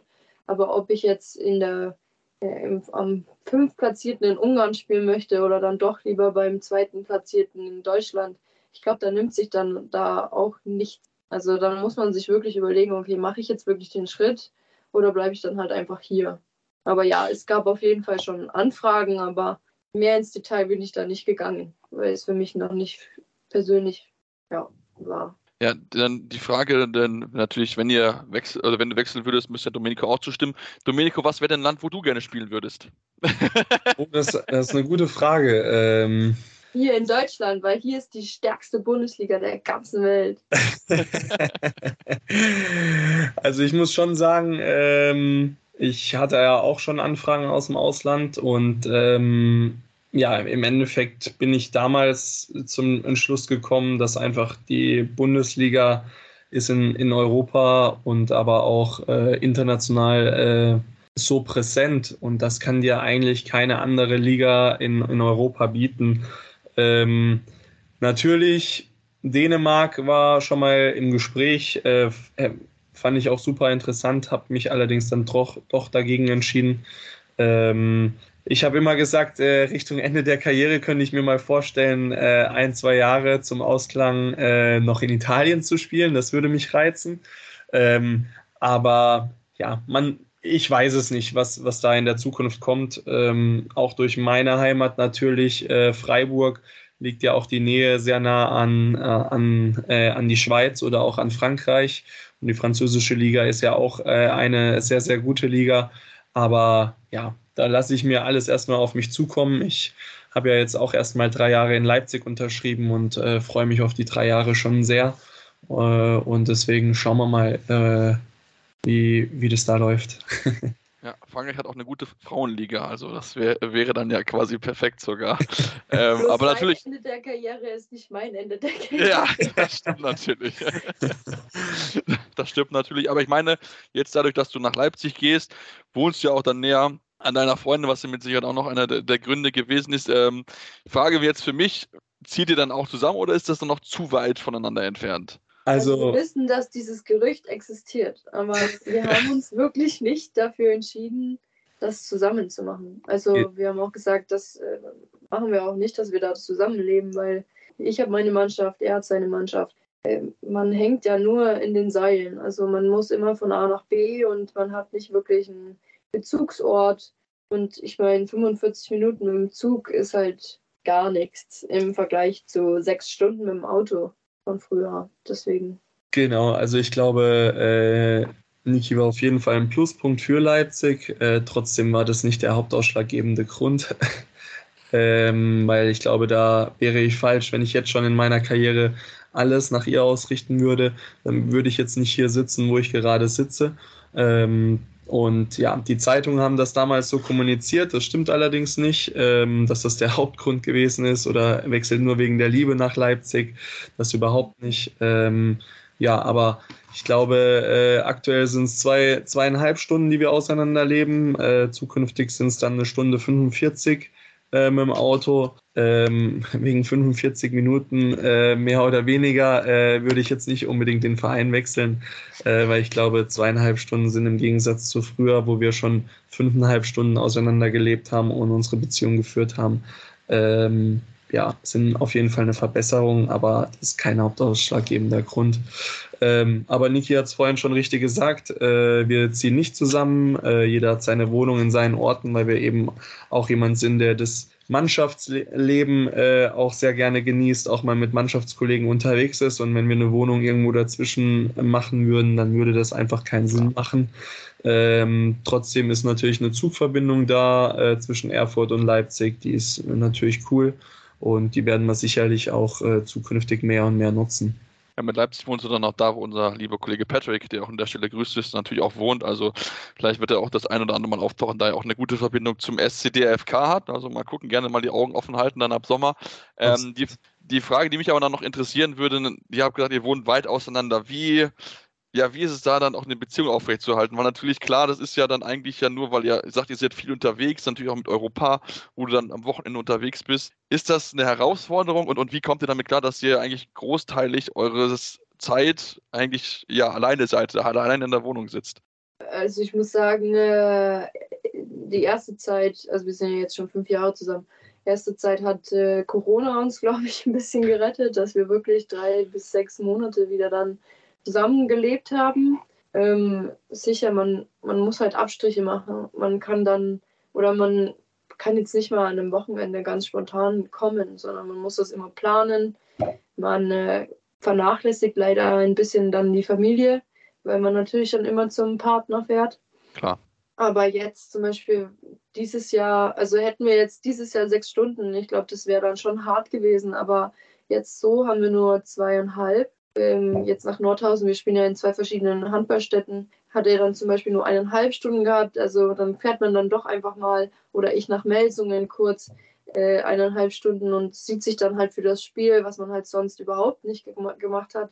Das sind halt dann bei uns solche kleinen Dinge, die einem dann so große Wertschätzung geben, dass der andere dann kommt und äh, sich dann sozusagen für sein, seine Partnerin oder für das Leben dann wirklich interessiert und man auch dann erkennt, okay, ähm, es klappt ja immer noch. Und äh, ich glaube, ja, FaceTime ist die schönste Erfindung für Fernbeziehungen. Das stimmt. Ja, und äh, sonst, man muss es halt wirklich wollen. Genau, richtig. Aber äh, Niki hat es eigentlich schon alles super erklärt. Ich glaube, gerade unsere Anfangszeit, weil wir beide in Bietigheim gespielt haben und da unsere Wohnungen im Endeffekt äh, zwei Kilometer auseinander äh, waren, war es eigentlich äh, perfekt dort, weil wir uns jeden Tag gesehen haben. Wir haben jeden Abend zusammen gegessen, wenn es möglich war. Und äh, dann natürlich auseinandergerissen zu werden, war schon in der Anfangszeit hart, aber äh, wir haben es dann glaube ich, sehr, sehr gut hinbekommen. Aber natürlich gibt es auch das eine oder andere Höhen und Tiefen, aber das gibt es ja in jeder Beziehung. Und äh, deswegen ist das auch gut so, wie es ist. Okay, gut, super, ja. Dann wollen wir gleich von äh, ja, eurer Zeit als Pärchen natürlich auch nochmal zu euren Vereinen kommen, mit euch äh, besprechen, wie eure aktuelle Situation ist und natürlich auch mal noch so ein bisschen vorausschauen. Deswegen machen wir jetzt mal eine kurze Pause hier bei Anwurf und sind gleich wieder zurück bei Anwurf, eurem Handball-Talk auf meinsportpodcast.de.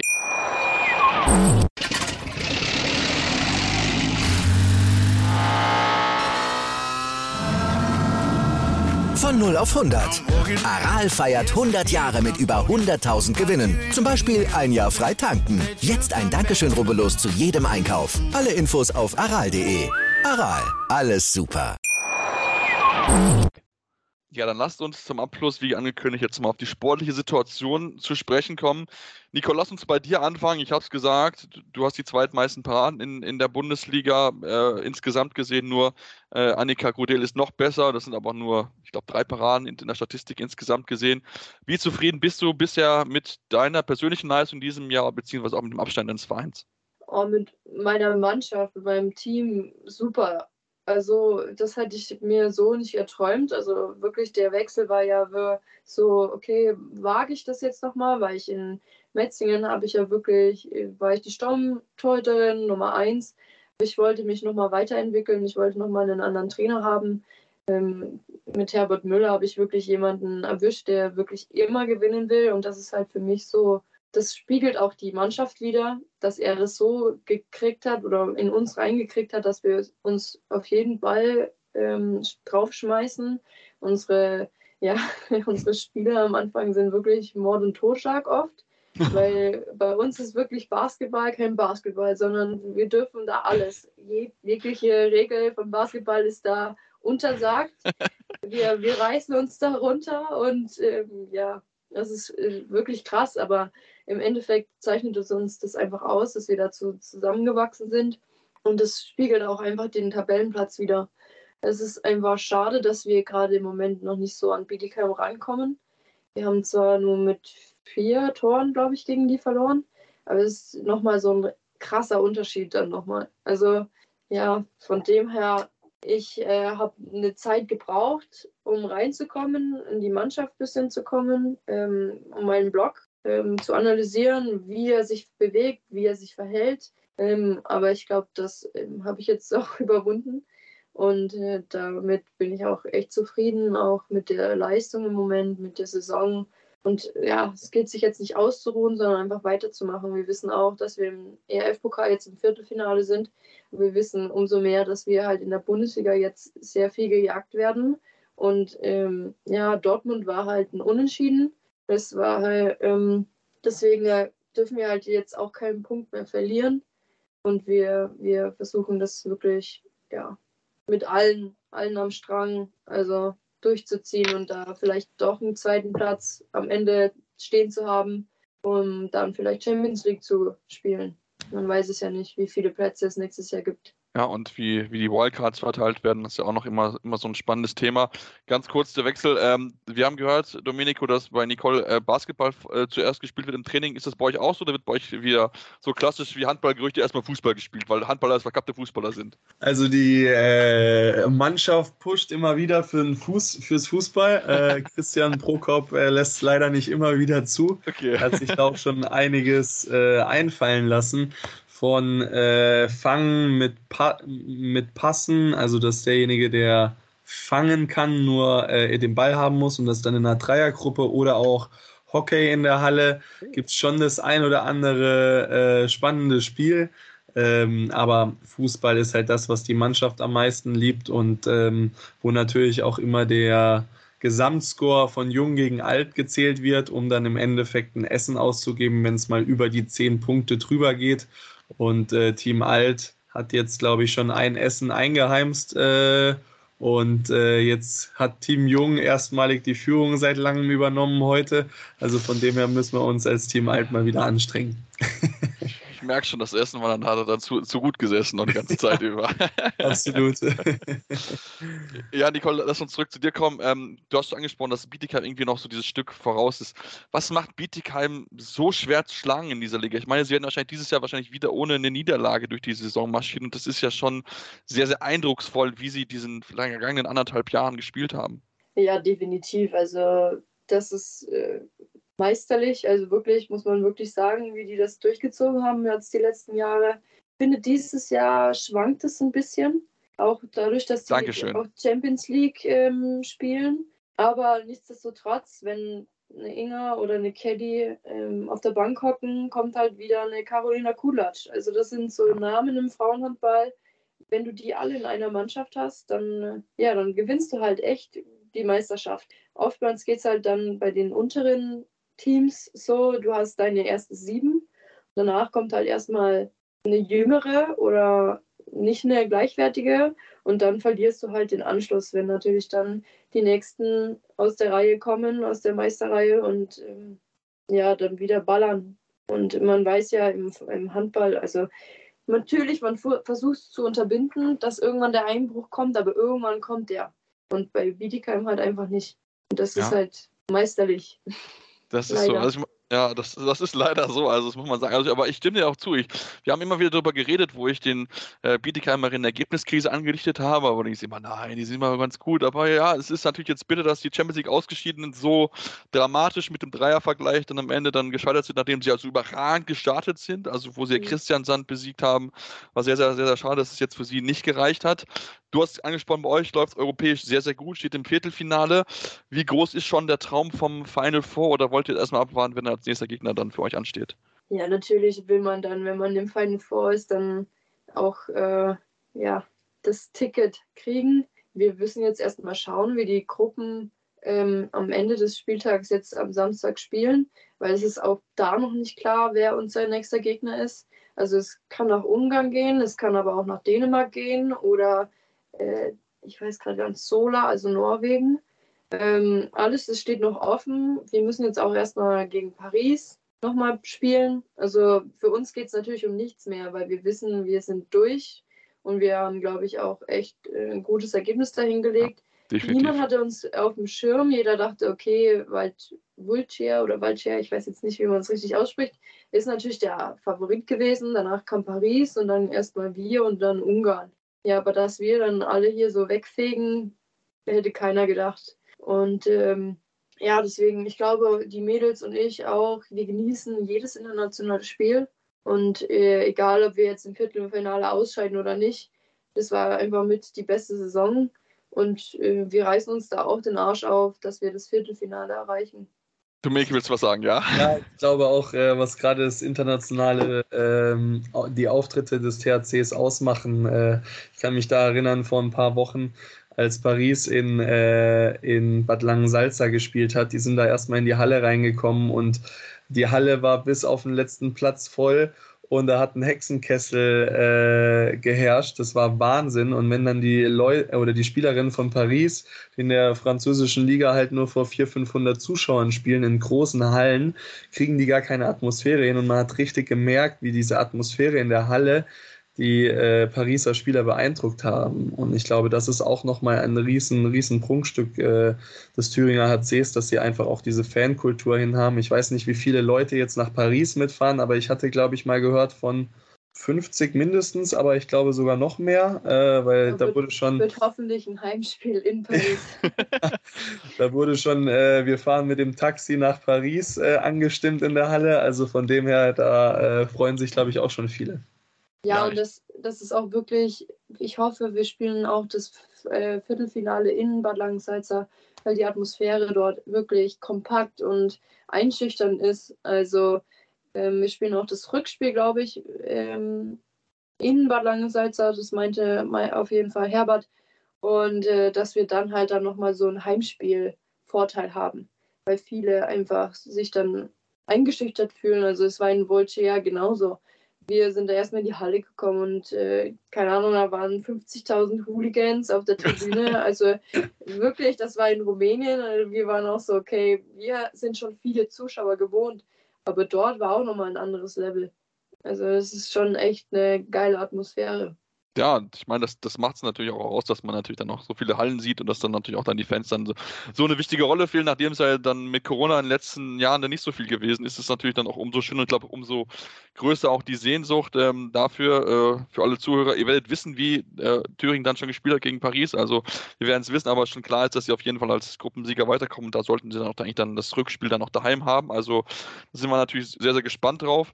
Wer dann noch so, so einen Titel gewinnen, Nicole, etwas, was du dir da noch gerne nochmal so ja, in deine Trophäensammlung einstellen möchtest, was dann noch gerne so da stehen darf? Oder Definitiv, also meine zwei Pokalsiege, äh, ich bin ja zweimal Pokalsieger geworden schon, äh, hängen auch an der Wand. Und ähm, ja, dieser, dieser Pokal wird dann, äh, keine Ahnung, äh, mit nach äh, Erfurt geholt, weil wir spielen ja, es ist ja schon klar, dass es Final Four in Graz ist.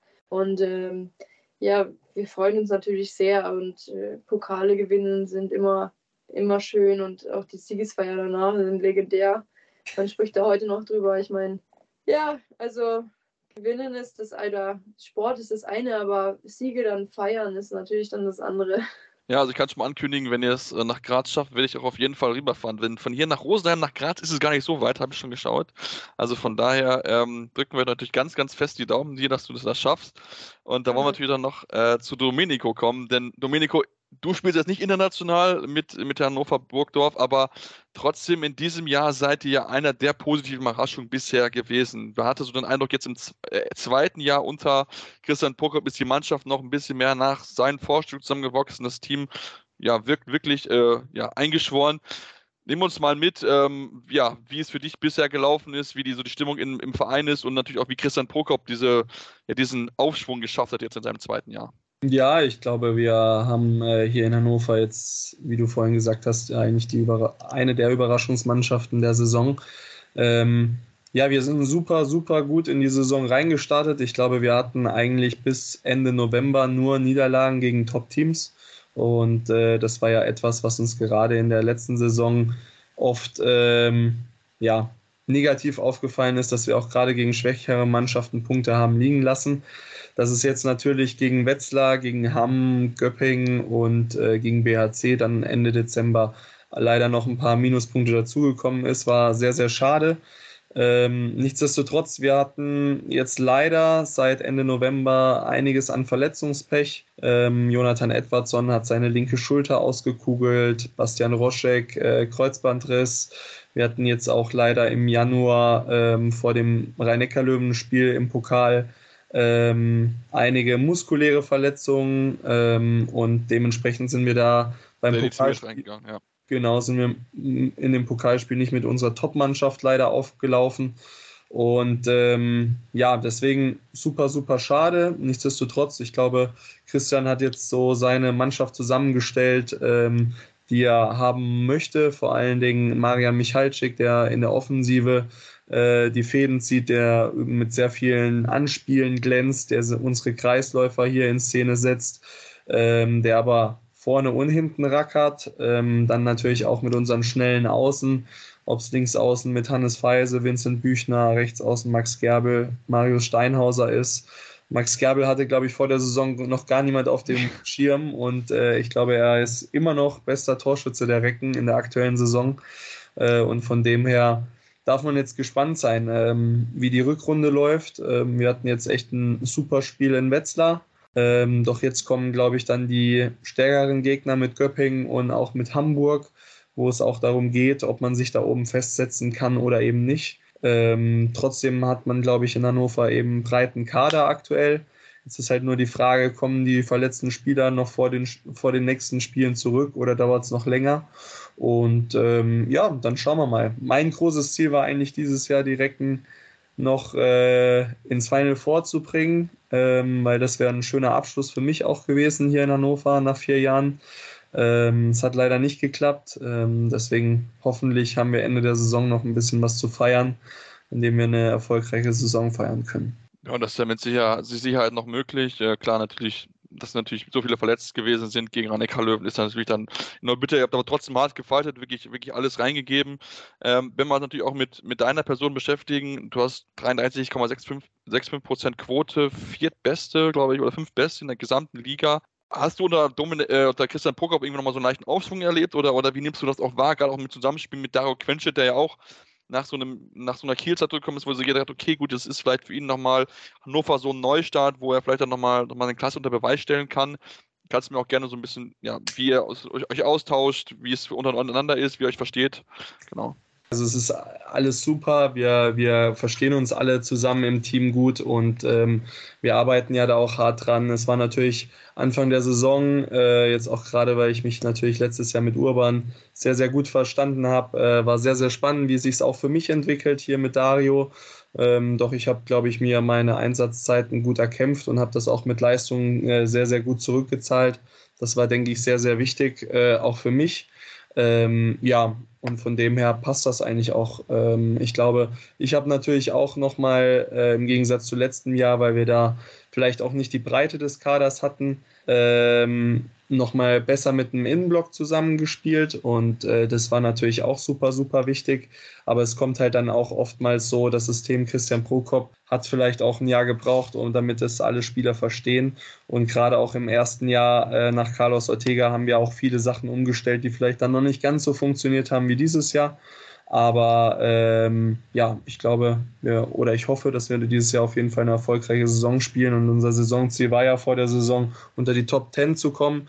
Ich hoffe, dass es äh, oder ich denke, das ist immer noch ein Ziel, was super ist. Und äh, man weiß aber trotzdem, wenn man auf die Tabelle guckt, mit zwei, drei Niederlagen in Folge, rutscht man direkt auf den 12., 13. Tabellenplatz. Deswegen ist man natürlich schon gewarnt.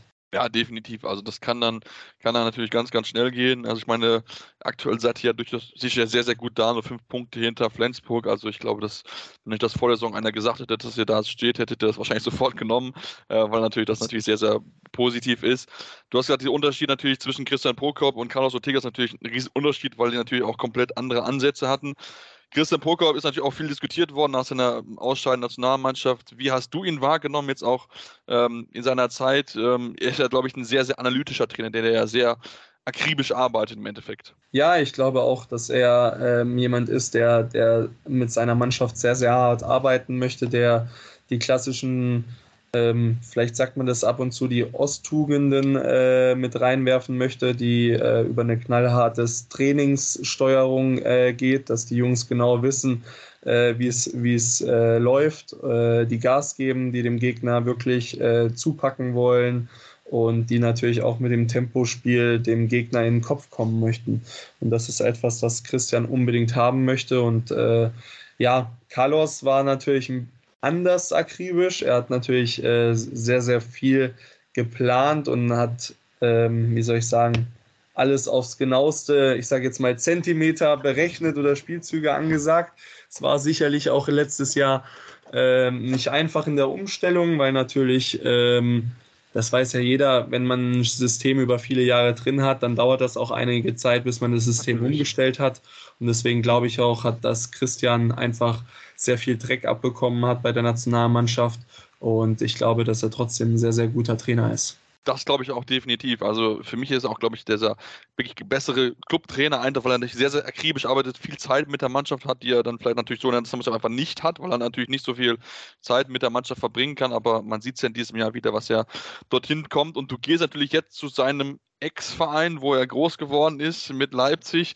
Hast du ihn schon mal ein bisschen ausgehorcht, wie so die Stimmung in Leipzig ist, beziehungsweise inwieweit stehst du auch schon im Austausch dann jetzt mit dem aktuellen Trainer äh, bezüglich dann neuer Saison oder ist das für erst nochmal Zukunftsmusik? Genau, also natürlich habe ich ihn natürlich auch gefragt und äh, er war ja dann in meiner Entscheidung, ob ich hier bleibe oder ob ich gehe, äh, wusste er dann auch äh, früh Bescheid, äh, weil ich mit ihm ja auch einige Gespräche hatte.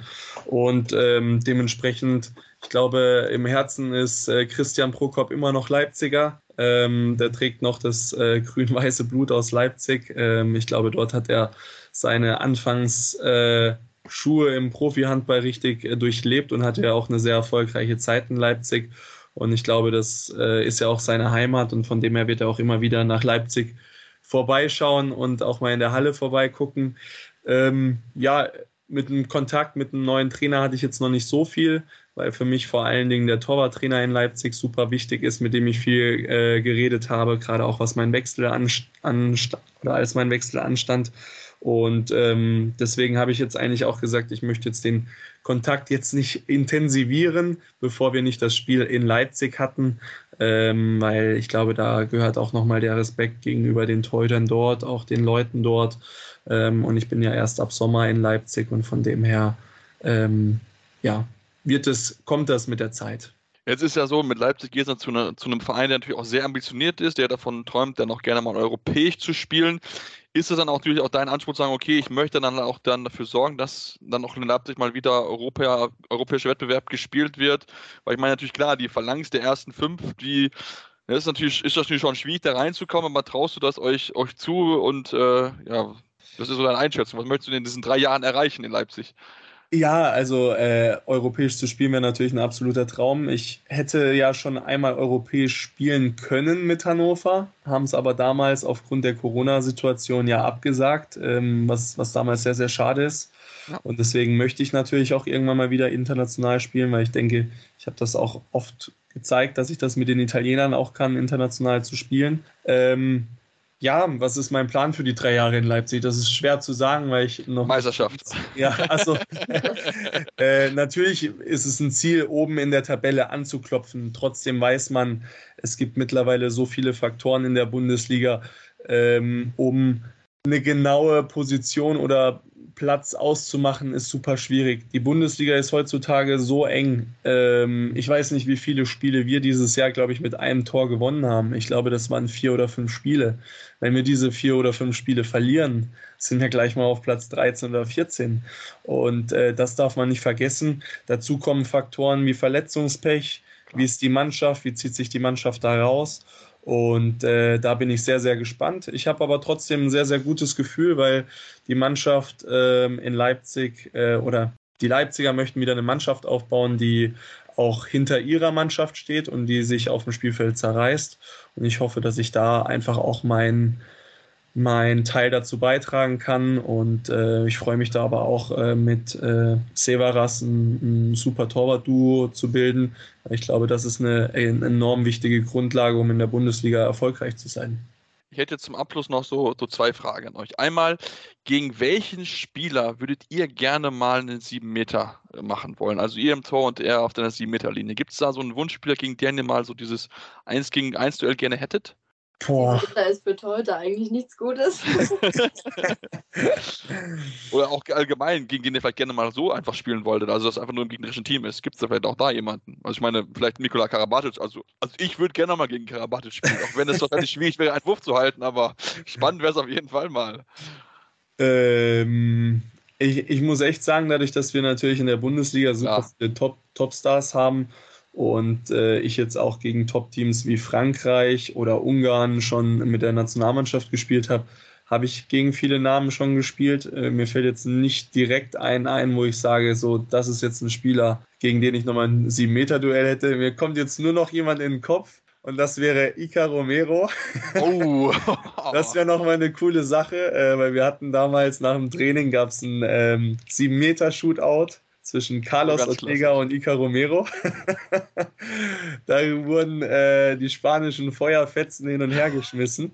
Das war ganz hart, äh, aber Ica hat gewonnen. Äh, von dem her, das wäre, glaube ich, nochmal eine coole Sache, mit ihm so ein 7-Meter-Duell nochmal zu machen. Mir fällt nichts ein. Also, Also das ist alles gut. Äh, wie gesagt, hätte sein können, dass das vielleicht jemand so prompt so einfällt. Also ich habe, ich habe, muss mal zu, ich habe mal äh, so ein, so ein Trainingsspiel mal gegen Volker Zerbe. Das war auch ganz cool. So dass er, er so als der Gegner, also klar natürlich er mit dem, ne, wir wissen ja, Volker Zerbe ist ja, ich glaube 2,7 oder 2,11 glaube ich groß. Also der ist ja schon ein Riese und dann natürlich dann nochmal, nochmal was komplett anderes, weil natürlich dann einfach ne, so in der Luft steht, den Arm so hoch und du musst natürlich erstmal dich daran gewöhnen. Das war schon das war eine ganz coole Geschichte. Ähm, und noch, wenn ihr einen Wunsch frei hättet, was würdet ihr euch im Handball wünschen wollen? Also sei es Regeländerung, Titel, seid ihr komplett frei? Boah, das ist eine echt gute Frage. Also ich wünsche mir mal einen Titel. das ist ein schöner Wunsch, das ist ja auch toll. Egal, ob es so ein Double oder so, deutsche Meisterschaft und ER-Pokal, aber mir reicht auch erstmal der ER-Pokal. Okay. ähm, nee, ich glaube, äh, wer, wer, schon mal längerfristig verletzt war, dass es auf jeden Fall weniger Verletzungen gibt im Handball. Ähm, ja. Weil das weiß jeder, wenn man, glaube ich, mal meine schwerste Verletzung, toi, toi, toi, äh, war zum Glück nur ein Rippenbruch von drei Monaten, aber wenn man drei Monate ohne Handball auskommt, äh, das ist für mich die Vollkatastrophe da hast du Glück gehabt. Mir ist einer mal unten gegen das Bein gerutscht. Das war, das war echt nicht schön. Das war ein Jugendturnier und ich war nach anderthalb Minuten war ich raus. Ja, geil. das war extra, das war der, das der Quirinius Cup in Neuss, der da jedes Jahr stattfindet und das war dann halt so, nach anderthalb Minuten war es mein Turnier dann halt beendet an dem Tag. Das war, ich werde nie den Namen vergessen, das äh, tschechische Strakonice, das werde ich nie vergessen. ja, aber dann natürlich, also klar, Verletzungen wünschen wir natürlich keinem auf jeden Fall. Wir danken euch ganz herzlich, dass ihr euch die Zeit genommen heute, um mit uns über Handball und eure Karriere zu sprechen und wünschen euch natürlich ganz, ganz viel Erfolg auf eurem weiteren Weg. Dankeschön. Vielen, vielen Dank, bleibt gesund und vielleicht bis bald ja, wünsche natürlich alles, alles Gute, ganz, ganz klar. Ähm, wir freuen uns dann natürlich, äh, dann, äh, wenn wir euch dann vielleicht in Graz sehen, Nicole oder Domenico, wenn du kannst gerne dazukommen, wenn du möchtest. Ich weiß nicht, ob du das Spiel frei hast. Und dann, äh, ja, bleibt uns nur zu sagen, wenn ihr unserem Podcast folgen wollt, solltet ihr das auf jeden tu Fall tun auf eurem Podcatcher eurer Wahl. Ihr findet uns überall, wo es Podcasts gibt, Spotify, iTunes. Dürft uns auch gerne Rezensionen schreiben, gerne fünf Sterne, aber auch gerne konstruktive Kritik. Was können wir besser machen? Woran können wir arbeiten? Und folgen dürft ihr uns auch auf Social Media, Facebook, Twitter, Instagram, findet ihr uns mit dem Handel Anwurf Einwurf und dürft uns auch gerne eure Fragen zum Handball stellen, zum Torwarttrainer. Ihr dürft euch auch gerne Gäste wünschen. Da sind wir auch sehr, sehr offen für. Vielleicht haben wir auch mal ein Brüderpaar hier. Das habe ich schon so ein bisschen länger im Kopf. Mal gucken, ob das vielleicht auch funktioniert. Ähm, und bis dahin, ja, wünsche ich euch alles, alles Gute und wir hören uns dann demnächst wieder hier bei Anruf, eurem Handball-Talk auf meinsportpodcast.de.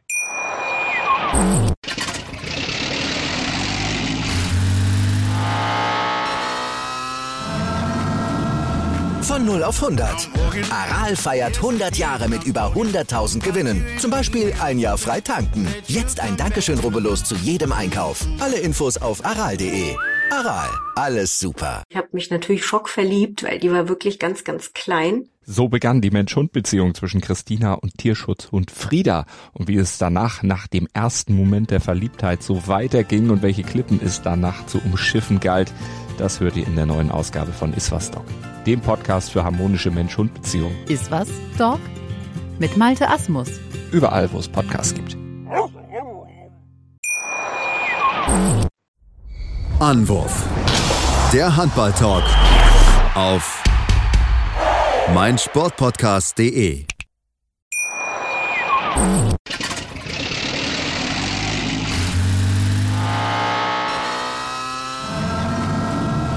Von 0 auf 100. Aral feiert 100 Jahre mit über 100.000 Gewinnen. Zum Beispiel ein Jahr frei tanken. Jetzt ein Dankeschön, rubbellos zu jedem Einkauf. Alle Infos auf aral.de. Aral, alles super.